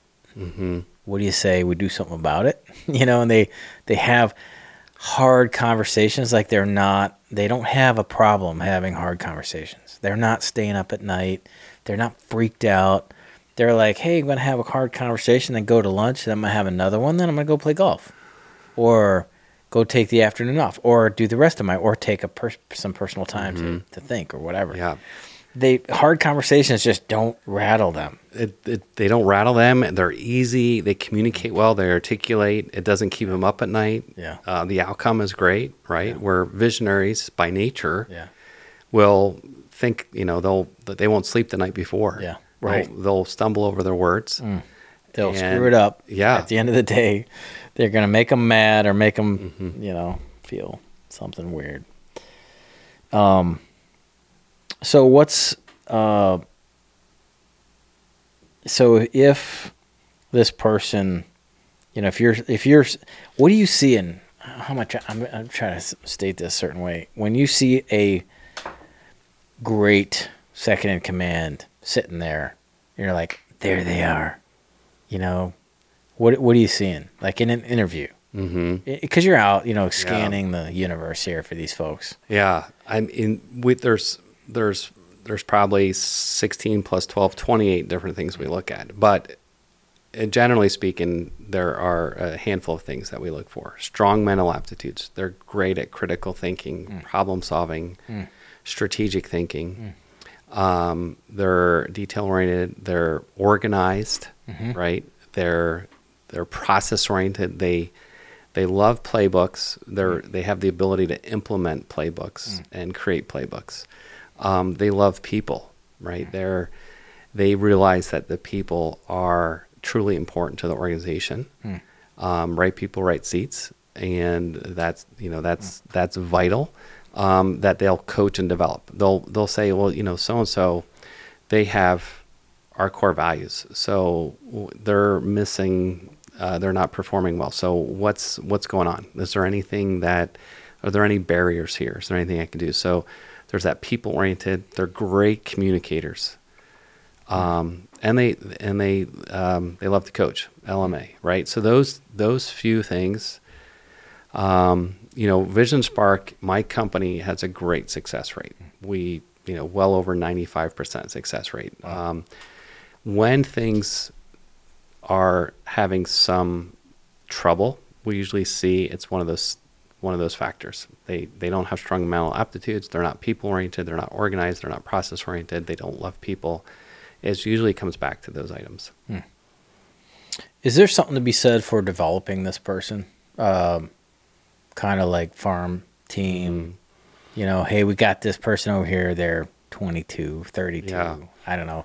And it's probably some sort of HR foul, yeah, to put a age on it, but well, you know, there's a friend of mine. He's got an organization on the West Coast, and he believes he has someone in his company that's young that could be his future number two, and he said, Alec, how do I know this? So we have the same tools we use to vet candidates. We actually will we'll actually take this internal person through that, and we'll be able to identify here out of the 12 key components, you know, here's 4 or 5 that need future development, and we'll be able to say, yes, this is a worthwhile investment. This individual, invest in this person. They have strong mental aptitudes. They love people. They value your culture. They're organized, right? We'll be able to say that. So they'll know within a few years if this person is going to be a great number 2 for this individual. What sort of resources would you suggest in developing these kind of folks? You know, as far as courses, books, modalities, maybe like, oh, I learned from this guy or this guy or this. I mean, it's such a weird. Yeah. It's a weird pathway, and they're not, it seems like these folks are kind of rare. They're very rare. I would say, 3% of the population have the true makeup, right? So they're very rare. Don't be confused by someone's resume that looks like they're a manager, district manager, regional manager, COO, like that. I would not be sold by a great resume. So there's 3% of the population. So how can they be developed? If they're in your team, I would spend as much time with them as possible.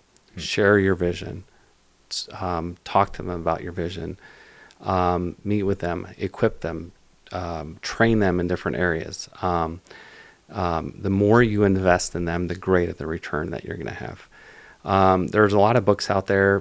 Patrick Lencioni has great books, and Jim Collins. So there's books out there. There's courses on how you can be a great integrator, second in command. Those are all great, but I really wouldn't go crazy on that. Other than I would say spend time with them, making sure they are an ambassador for your vision, and they're going to make sure your vision is realized.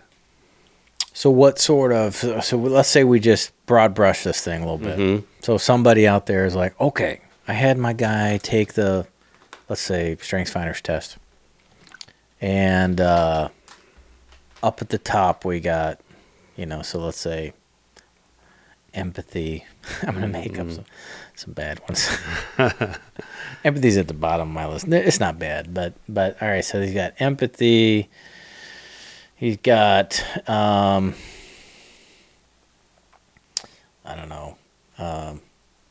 responsibility would probably be a good one. Discipline probably be a good one, right? Yeah. Let's think of some other one. Connectedness, that might be a good one. But he's got self-assurance. Maybe that'd be, that's an influencing. That's one of mine. But paint a picture of like, ruh-roh, here comes it. Like he takes the StrengthsFinder's test, and you're like, man, this isn't looking good. Yeah. What would be at the top of those? What would you see?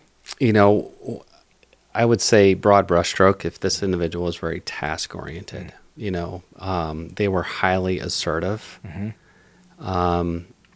are, I call it the dead body effect, where they go into a room and they're very directive and they don't mince words, and they leave, and there's very upset individuals that eventually leave the organization. So they need to be, if they are very task oriented and they don't care about people, they care about results.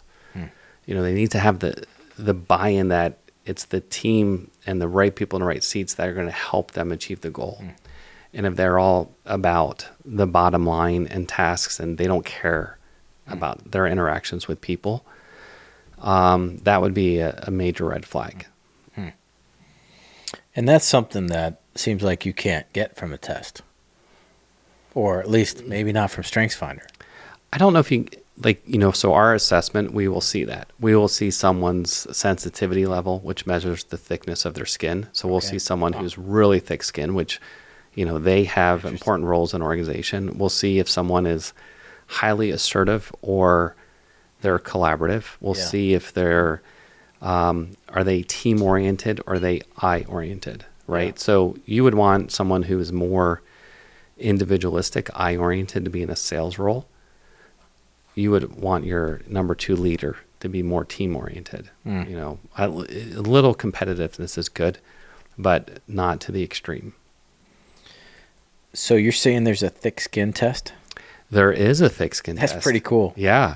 And we actually had a client not too far from here, actually, that they employed engineers to help major manufacturing facilities, such as the Big Three.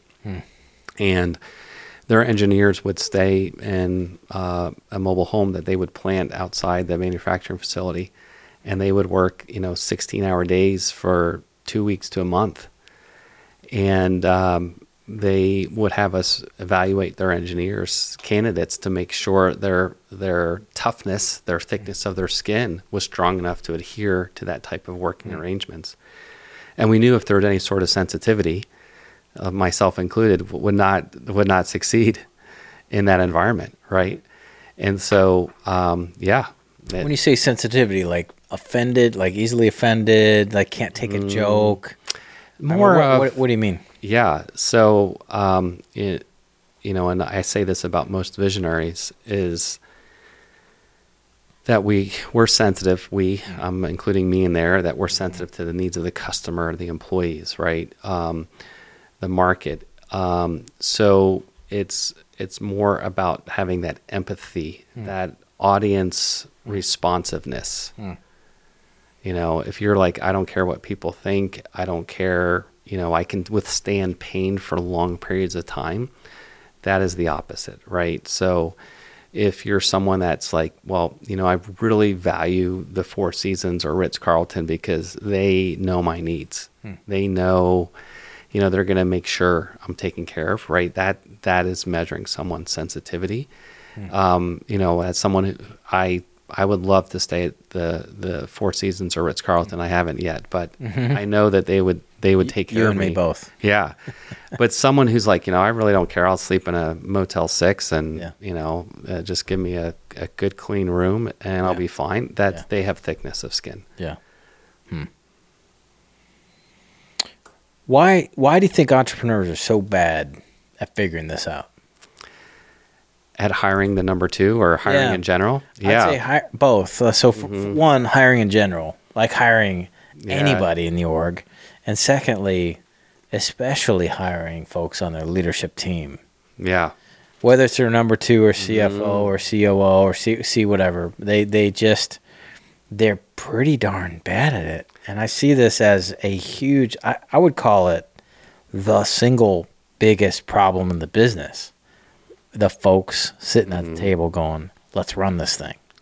Yeah, so I talk about this in the book. There's common hiring mistakes, and visionaries are often guilty of multiple. So number one is hiring from a pool of one.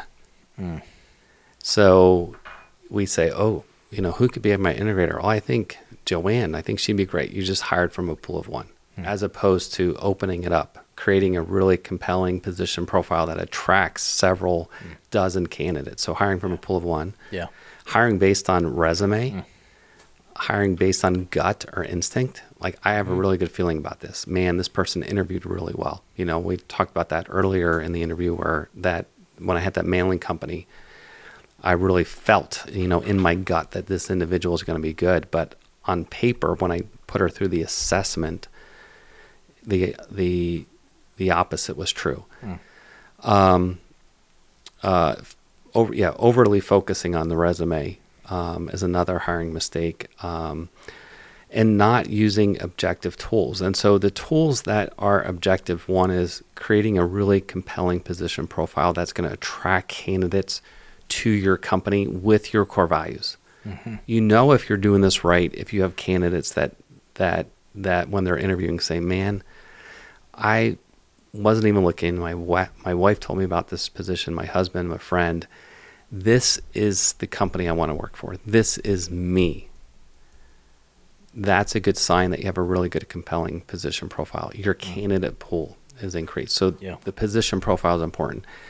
Having a process for interviewing, that they go through the process, having pre-written core value related interview questions, descriptive situational interview questions, and using an assessment tool. So that is all important. And so oftentimes as entrepreneurs, as visionaries, we're very much in the now. Like, man, I loved Joanne. She was incredible. I want to hire her now. I don't care if we have a couple other dozen quality candidates. You know, we just hit it off. Mm-hmm. I want her in my company. Well, let's look at her results. Mm. Let's make sure the other candidates, they could be even better.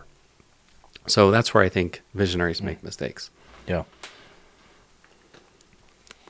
I have a friend of my wife's, we went to school together years ago, and she's, you know, in the market for a mister. And, mm-hmm. And she came to me, one evening, and she's like, "Can you help me figure this out?" I'm like, probably not. I don't know what you know, I'm like, well, cause you know, she'd been single for years and tried to, you know, and been through some relationships, and we'd seen some of them, and we're like, what are you doing? Like, this is mm-hmm. clearly not the guy. Why do you think he's the guy? You know? And it was kind of like, this is all I could come up with. You know what I'm saying? And it seemed right at the time, but then, you know, I was like, nah. So I was like, you know, you need to, like, just go, like, broad here. Mm-hmm. You get volume. Yeah. You need volume. There's a lot of guys out there, I'm sure. Like, there's probably 500 in the country, 1,000. Maybe there's 10,000, I don't know, that are just right to kind of, like, draw from. Have you... Like, what are you doing to kind of, like, get into their networks? You know, and like, well, I quit this thing and that thing and the other thing. Like, no, sign up for, like, 5 of them. Yeah. You know, just go for volume here. And she did. And this was a couple years ago. And it's now kind of a joke where we're like, well, she's got 10 more lined up. And she went all in. And it's really amazing that she had, like, 5 or 6 stacked up that were all great. Mm-hmm.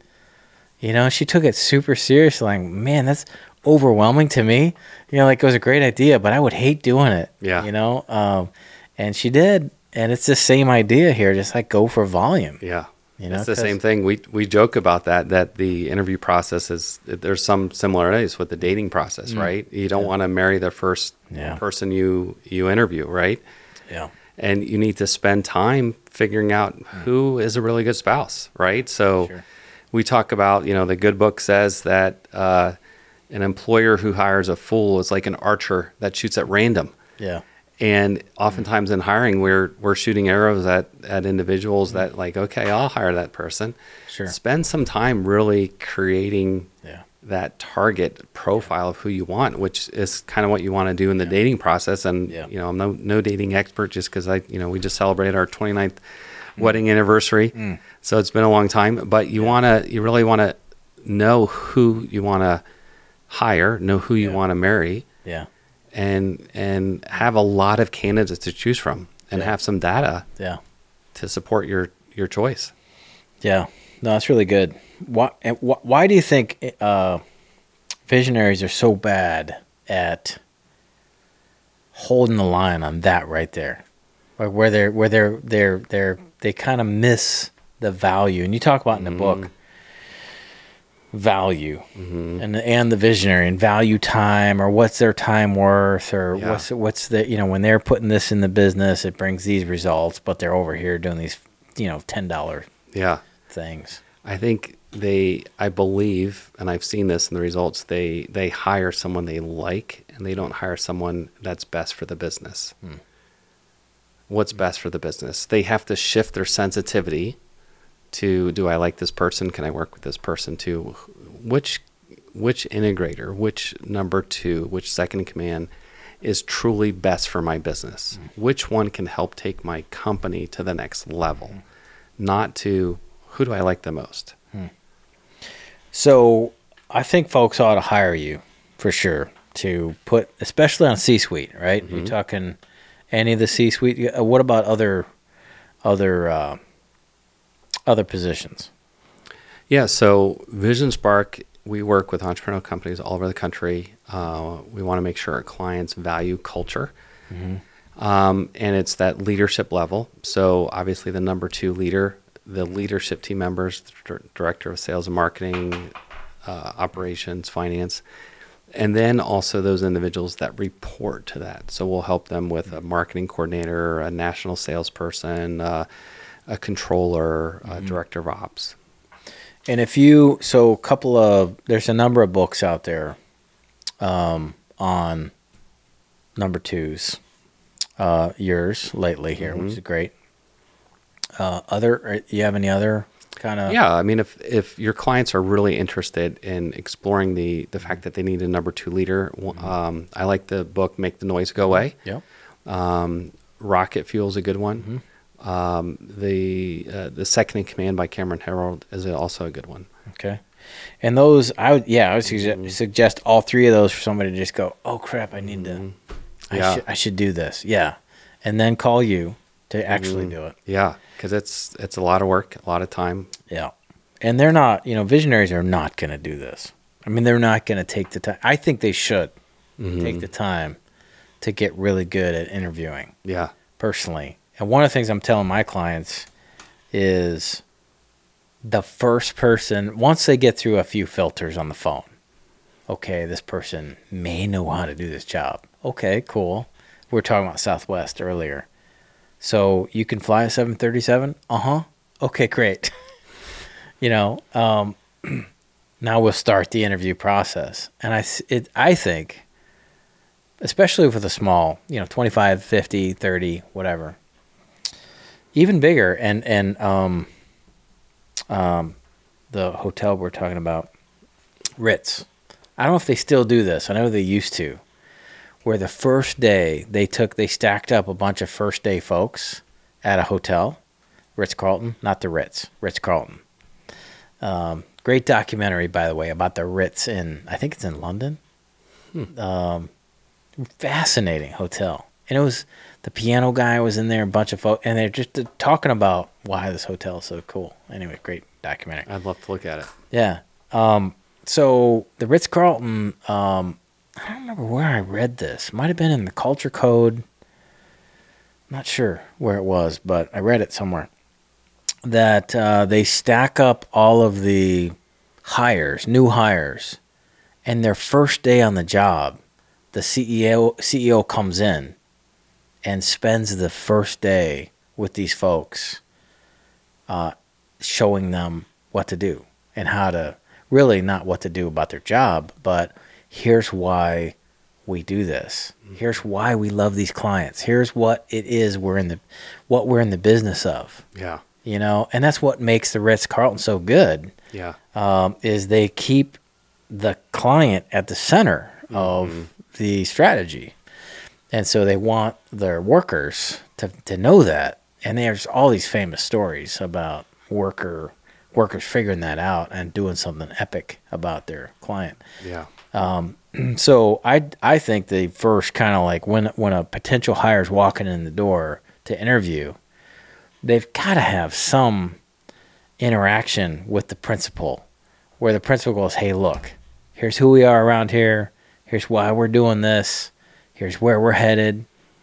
Here's what it is we do. Here's, how we do it. The fundamentals. And I'm the person that just kind of like this all emanates from. Oh, okay, cool. Now these folks are going to kind of take over from here, but I just want you to meet me. I want you to know what we're after. This is a big deal. And I want you to hear it straight from me. First impression. Yeah. And they're going, dang, and I think I'm going to get found out. I better leave. Or, they're going to, whatever. But there's a lot of like low hanging fruit there. Yeah. So other books, they're, this visionary is reading some books. So read those 3 or 4 books. They hire you. And then they sit down and they start talking about their core values, and you're like, man, are those dumb. I had a call the other day. I shouldn't say very much about this because I was just thinking, man, these core values are so dumb. So what is one of the, like, talk about some of the dumbest core values you've ever heard? because you're hearing that, right? Mm-hmm. You're like, hey, if we're going to put out this thing about your core values, do you ever kind of like pump the brakes here, bro? You know, where did you come up with these core values? I think oftentimes if they're the traditional core values, you know, teamwork, integrity, customers, mm-hmm. like it just sounds like they were just going through the exercise. Yeah. So if it's generic like that, mm-hmm. we'll question them. Also the number of core values. Mm. So I was doing 14 core values. Yeah, 14 core values. You know, I was doing, there was this organization down in Florida that I was helping, doing some consulting with. They had a lot of dysfunction on their leadership team. And they had a couple individuals that were potentially candidates, internal individuals that were potentially candidates to take this mm-hmm. company forward. And so as I was doing some interviewing, I was finding out the dysfunctional organization, but it's a huge operation. This, you know, they had a huge warehouse, a huge distribution center, and they had their core values pasted on the wall. They had pictures, and the owner was really proud. He had gone to Disney and said, this is what I need to do. And so he'd gotten pictures of the core values, put them on the wall. And there was over 10 core values, you know, the standard teamwork, integrity, customer, mm-hmm. You know, employees, all of that. And I just started asking around. I'm like, you know, tell me about these core values. And like, you know, some people are like, I don't know what you're talking about. I'm like, those pictures on the wall. Hmm. Like, well, what do you mean? I said, they're in 3 locations in your warehouse. I've never seen them before. Hmm. Right. Yeah. Or I would have people say, well, yeah, I know what they're about, but, mm-hmm. Why are you asking me? Well, aren't they critical to how you hire, how you fire, how you onboard clients? No, they're just pictures on the wall, right? And so those are red flags. Mm-hmm. You know, I had a really good experience with a family-owned business, second-generation company, that they inherited their father's core values in the company. And as we were looking for finding them an integrator, #2 leader, I just challenged them. I said, it sounds like your core values are not yours. You're looking for not only this candidate, but your current employees to have embraced these core values. And I want to challenge you the next time you have a leadership meeting to put your core values under the microscope. Mm. And they did. And they came out with 4 new core values. And they said, you know what? Those were last generation's core values. That's not part of our vision. And here are 4 new core values. And so they decided to hire based on those new core values. Hmm. There's a great tool in Pinnacle Business Guides. And it's called Who Wants to Keep Your Job? And it's a really fun, I've done variations on this with a team. It's a really fun exercise. So imagine, you know, I'm talking about core values here and kind of going, gee, buddy, somebody's job was to get these folks to go, oh, that's what those things on the wall are, right? It's somebody's job. It's a manager's job, and it keeps going up the mm-hmm. chain, right? Yeah.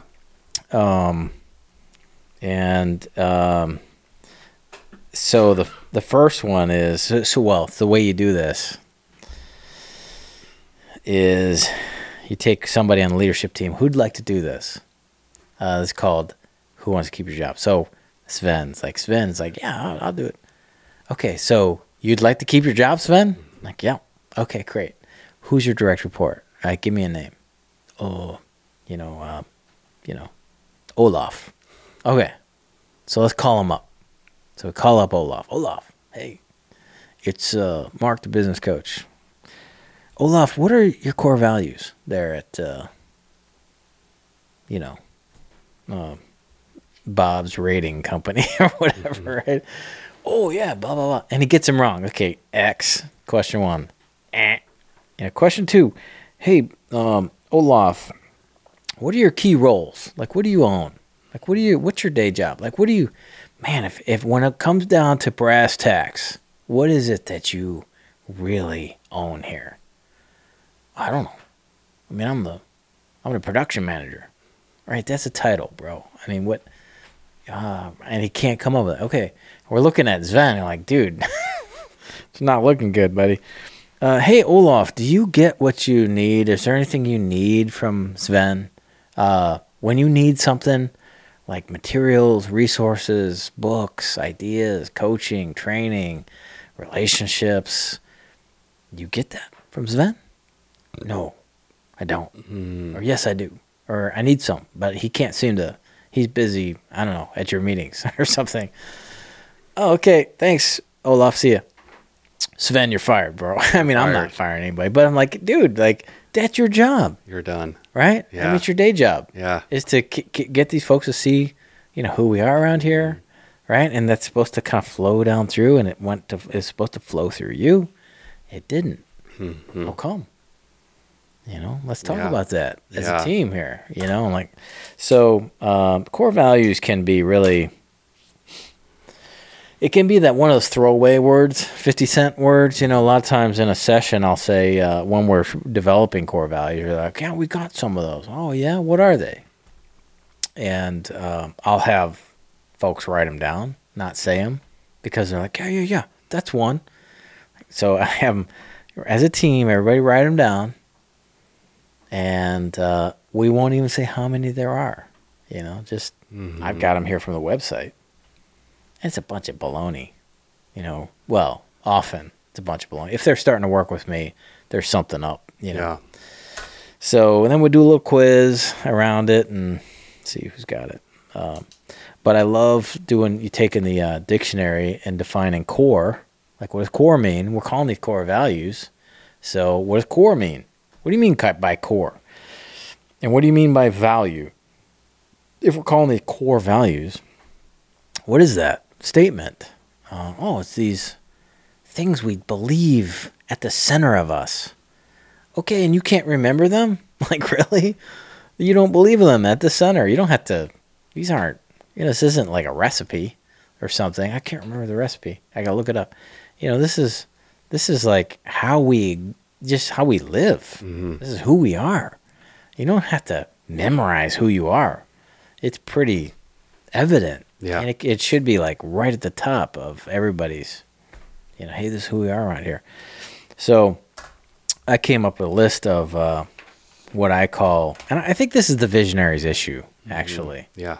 Because a lot of times these visionaries, as they get their kind of second in command, they get somebody to come help them out at a major level. They're like, well, what do I do now? They're so lost. You know, like, well, dude, you have a lot to do. You really have a big job here. And they're kind of like, well, what is it? And I have to help them kind of unearth again or refresh again what it is. And one of them is be the DNA of the culture. You know, and that's a lot of work, you know, to kind of say, hey, this culture, these core values, they come out of me. Like this is, I'm the DNA source of that, if you will, especially if it's a family business or single owner business. If it's a multi-generational, you know, somebody's got to say, I got this. This is my culture. You know, nonprofit can be really weird in that way, partly that because of this, where there's this culture that exists outside of or alongside of or in spite of or regardless of the leadership or the board. And the leadership and the board are kind of like bolt-ons to the culture, actual culture. Like, man, we need to flip that around somehow. So be the DNA of the culture, another role of the visionary as they find this 2IC. Second in command, number 2, is to be the primary source of, not the only source, but the primary source of good ideas for the business. Yes. So it's innovation. It's taking the pulse out there and the marketplace. I mean, it's another one just to kind of keep their finger on the pulse of the marketplace. Identify our ultimate destination. You know, say, all right, so, you know, so for you, you've got your guy, John, there. All right, well, where are we headed? So spend some time saying, I own where we're going to go here with Vision Spark. Remind us about our why. To be out there all day, every day, or some days saying, don't forget everybody. This is why we're in business. I love Danny Meyer, the restaurant guy from New York City. He says, life and business is all about how we make people feel. It's that simple and it's that difficult. Yes. You know, and it's our job as visionaries to go, hey, everybody, let's remember why we're doing this. Mm-hmm. You know, we're doing this so we can make that person feel a certain way. Yeah. And then they're like, here's a bunch of money. And we go, oh, great, we get to build these opportunities for you and you and you and you and have this impact. You know, why is our big why. It's this is right built right into the name, but it's to get people to see things. So I had a call one time. I won't give any details because it'll get me in trouble. And this person was going on. It was actually the integrator who was like, hey, we need a new business coach. We need another extra or additional or a new one or whatever, next business coach. And I'm thinking, now, why are you calling me? Like, what happened to the last person? You know, oh, da-da-da-da. We thought we could do this on our own. Okay, cool. Well, did you? Yeah, we kind of did. Well, what's your problem? Well, we don't have any. We have this problem in the marketplace where we can't seem to innovate. Oh, well, don't you have that on your accountability chart? Or like somebody owns that. Yeah, they're not doing that. Well, why are you calling me? Like they need to do it. I can't do that for you. You know, and so as far as getting people to see things, like that's the visionary's job. You know, hey, do you see that thing over there? No, I don't. Oh, well, I'll help you see it. I'll paint a picture. Mm-hmm. I'll make it so. Do you see why that person's smiling or frowning? No. Okay. I'll help you see that. Like, all right, that's a big job. That's a day job. Yep. A visionary. Creating buy-in. Yep. I just read a great article about Apple that they had a culture of innovation. So it wasn't any particular person's job to own culture or own innovation, but they would hire individuals that had the ability to innovate. Mm. And so that was Steve Jobs, you know, who he hired was he wanted a culture of innovation, and that's who he hired. And so they were able to innovate. Yeah. Well, and I would argue that he was good at getting people to see that that's why we're hiring these kind of folks. Yes. You know, they go, oh, that's why. Yeah. And so it's their job to connect the dots for everybody.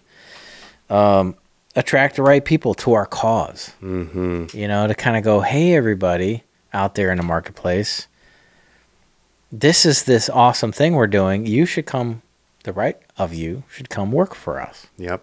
You're working for the wrong boss. We're headed here. Oh, you know, and so the visionary needs to be busy in the marketplace, letting folks know that sort of thing. Get us organized around our strategy. So here's what it is we do. You know, we make these people feel this way by implementing this 5-step process.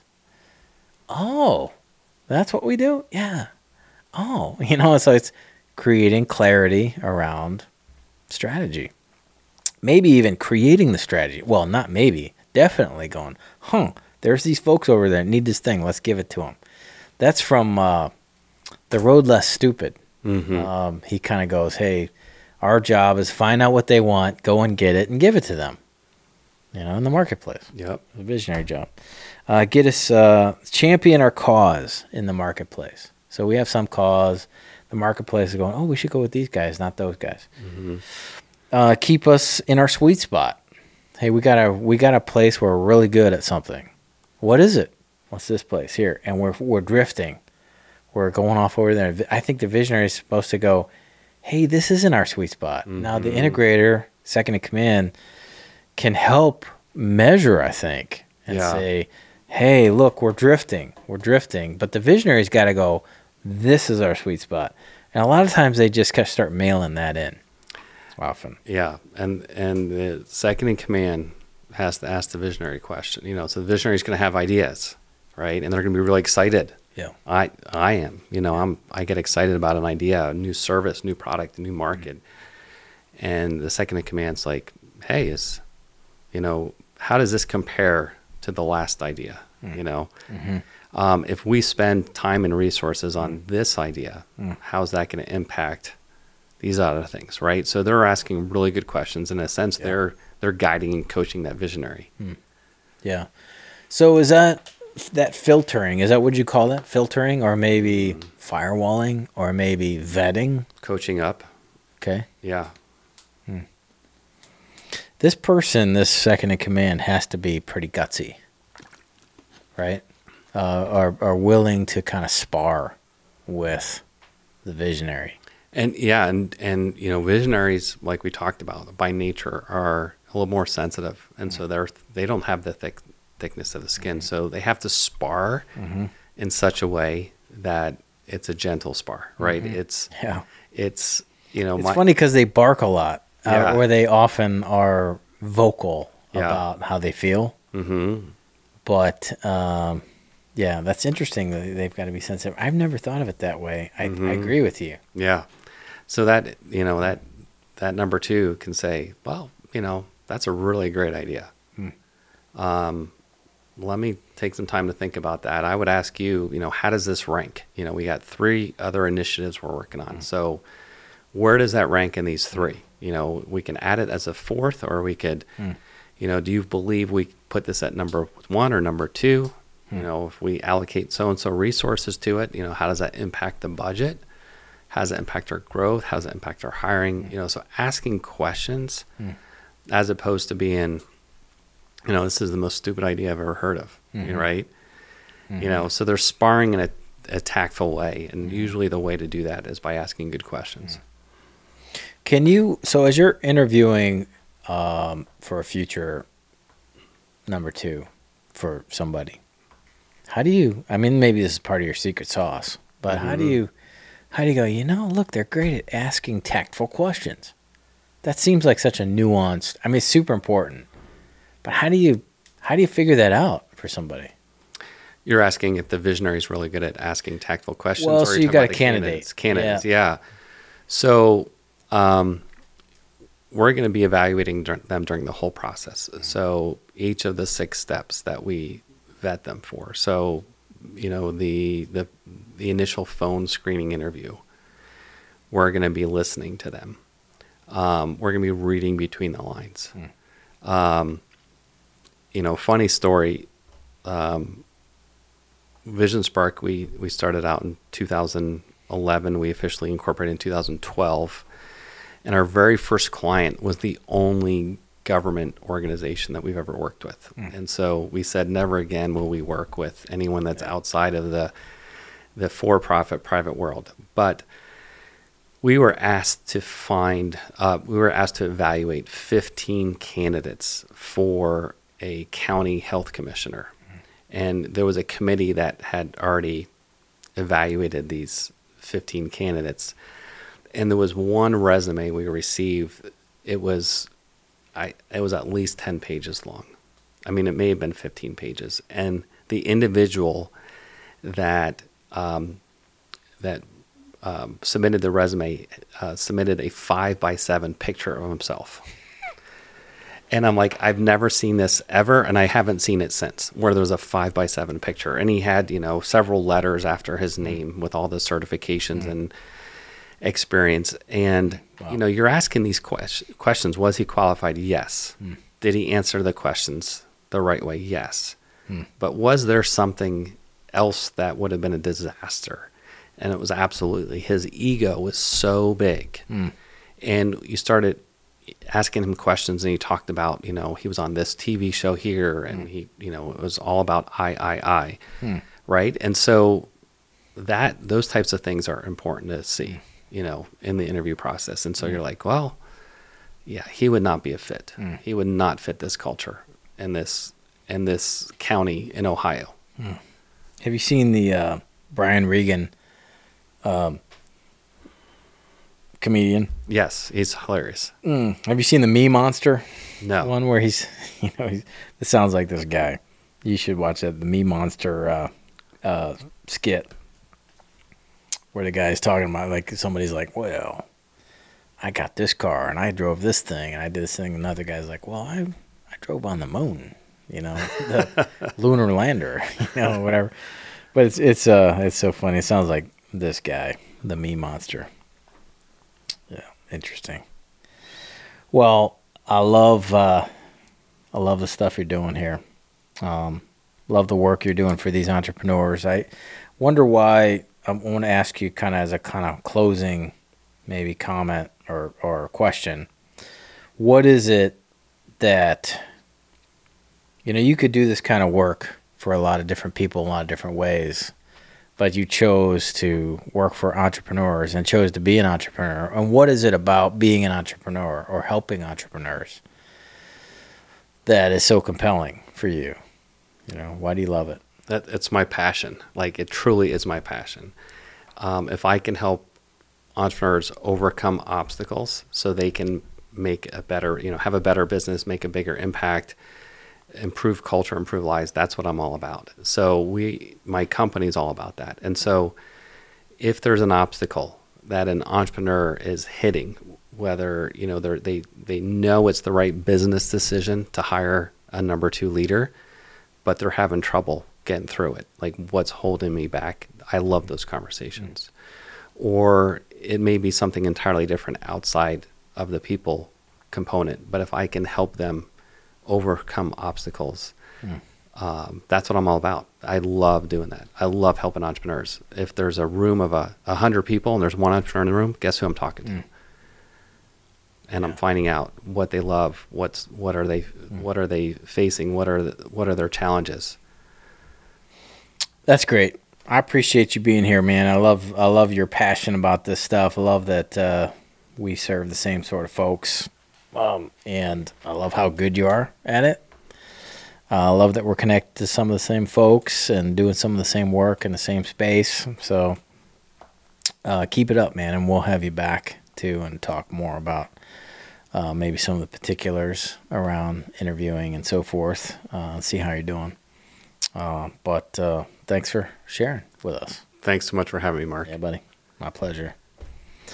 So that is number 44 in the can, Business Broken to Smokin', Alec Broadfoot. New book here, Revealed! Insider Secrets, Hiring Your #2. Get it on Amazon. Meanwhile, we'll see you on the next episode.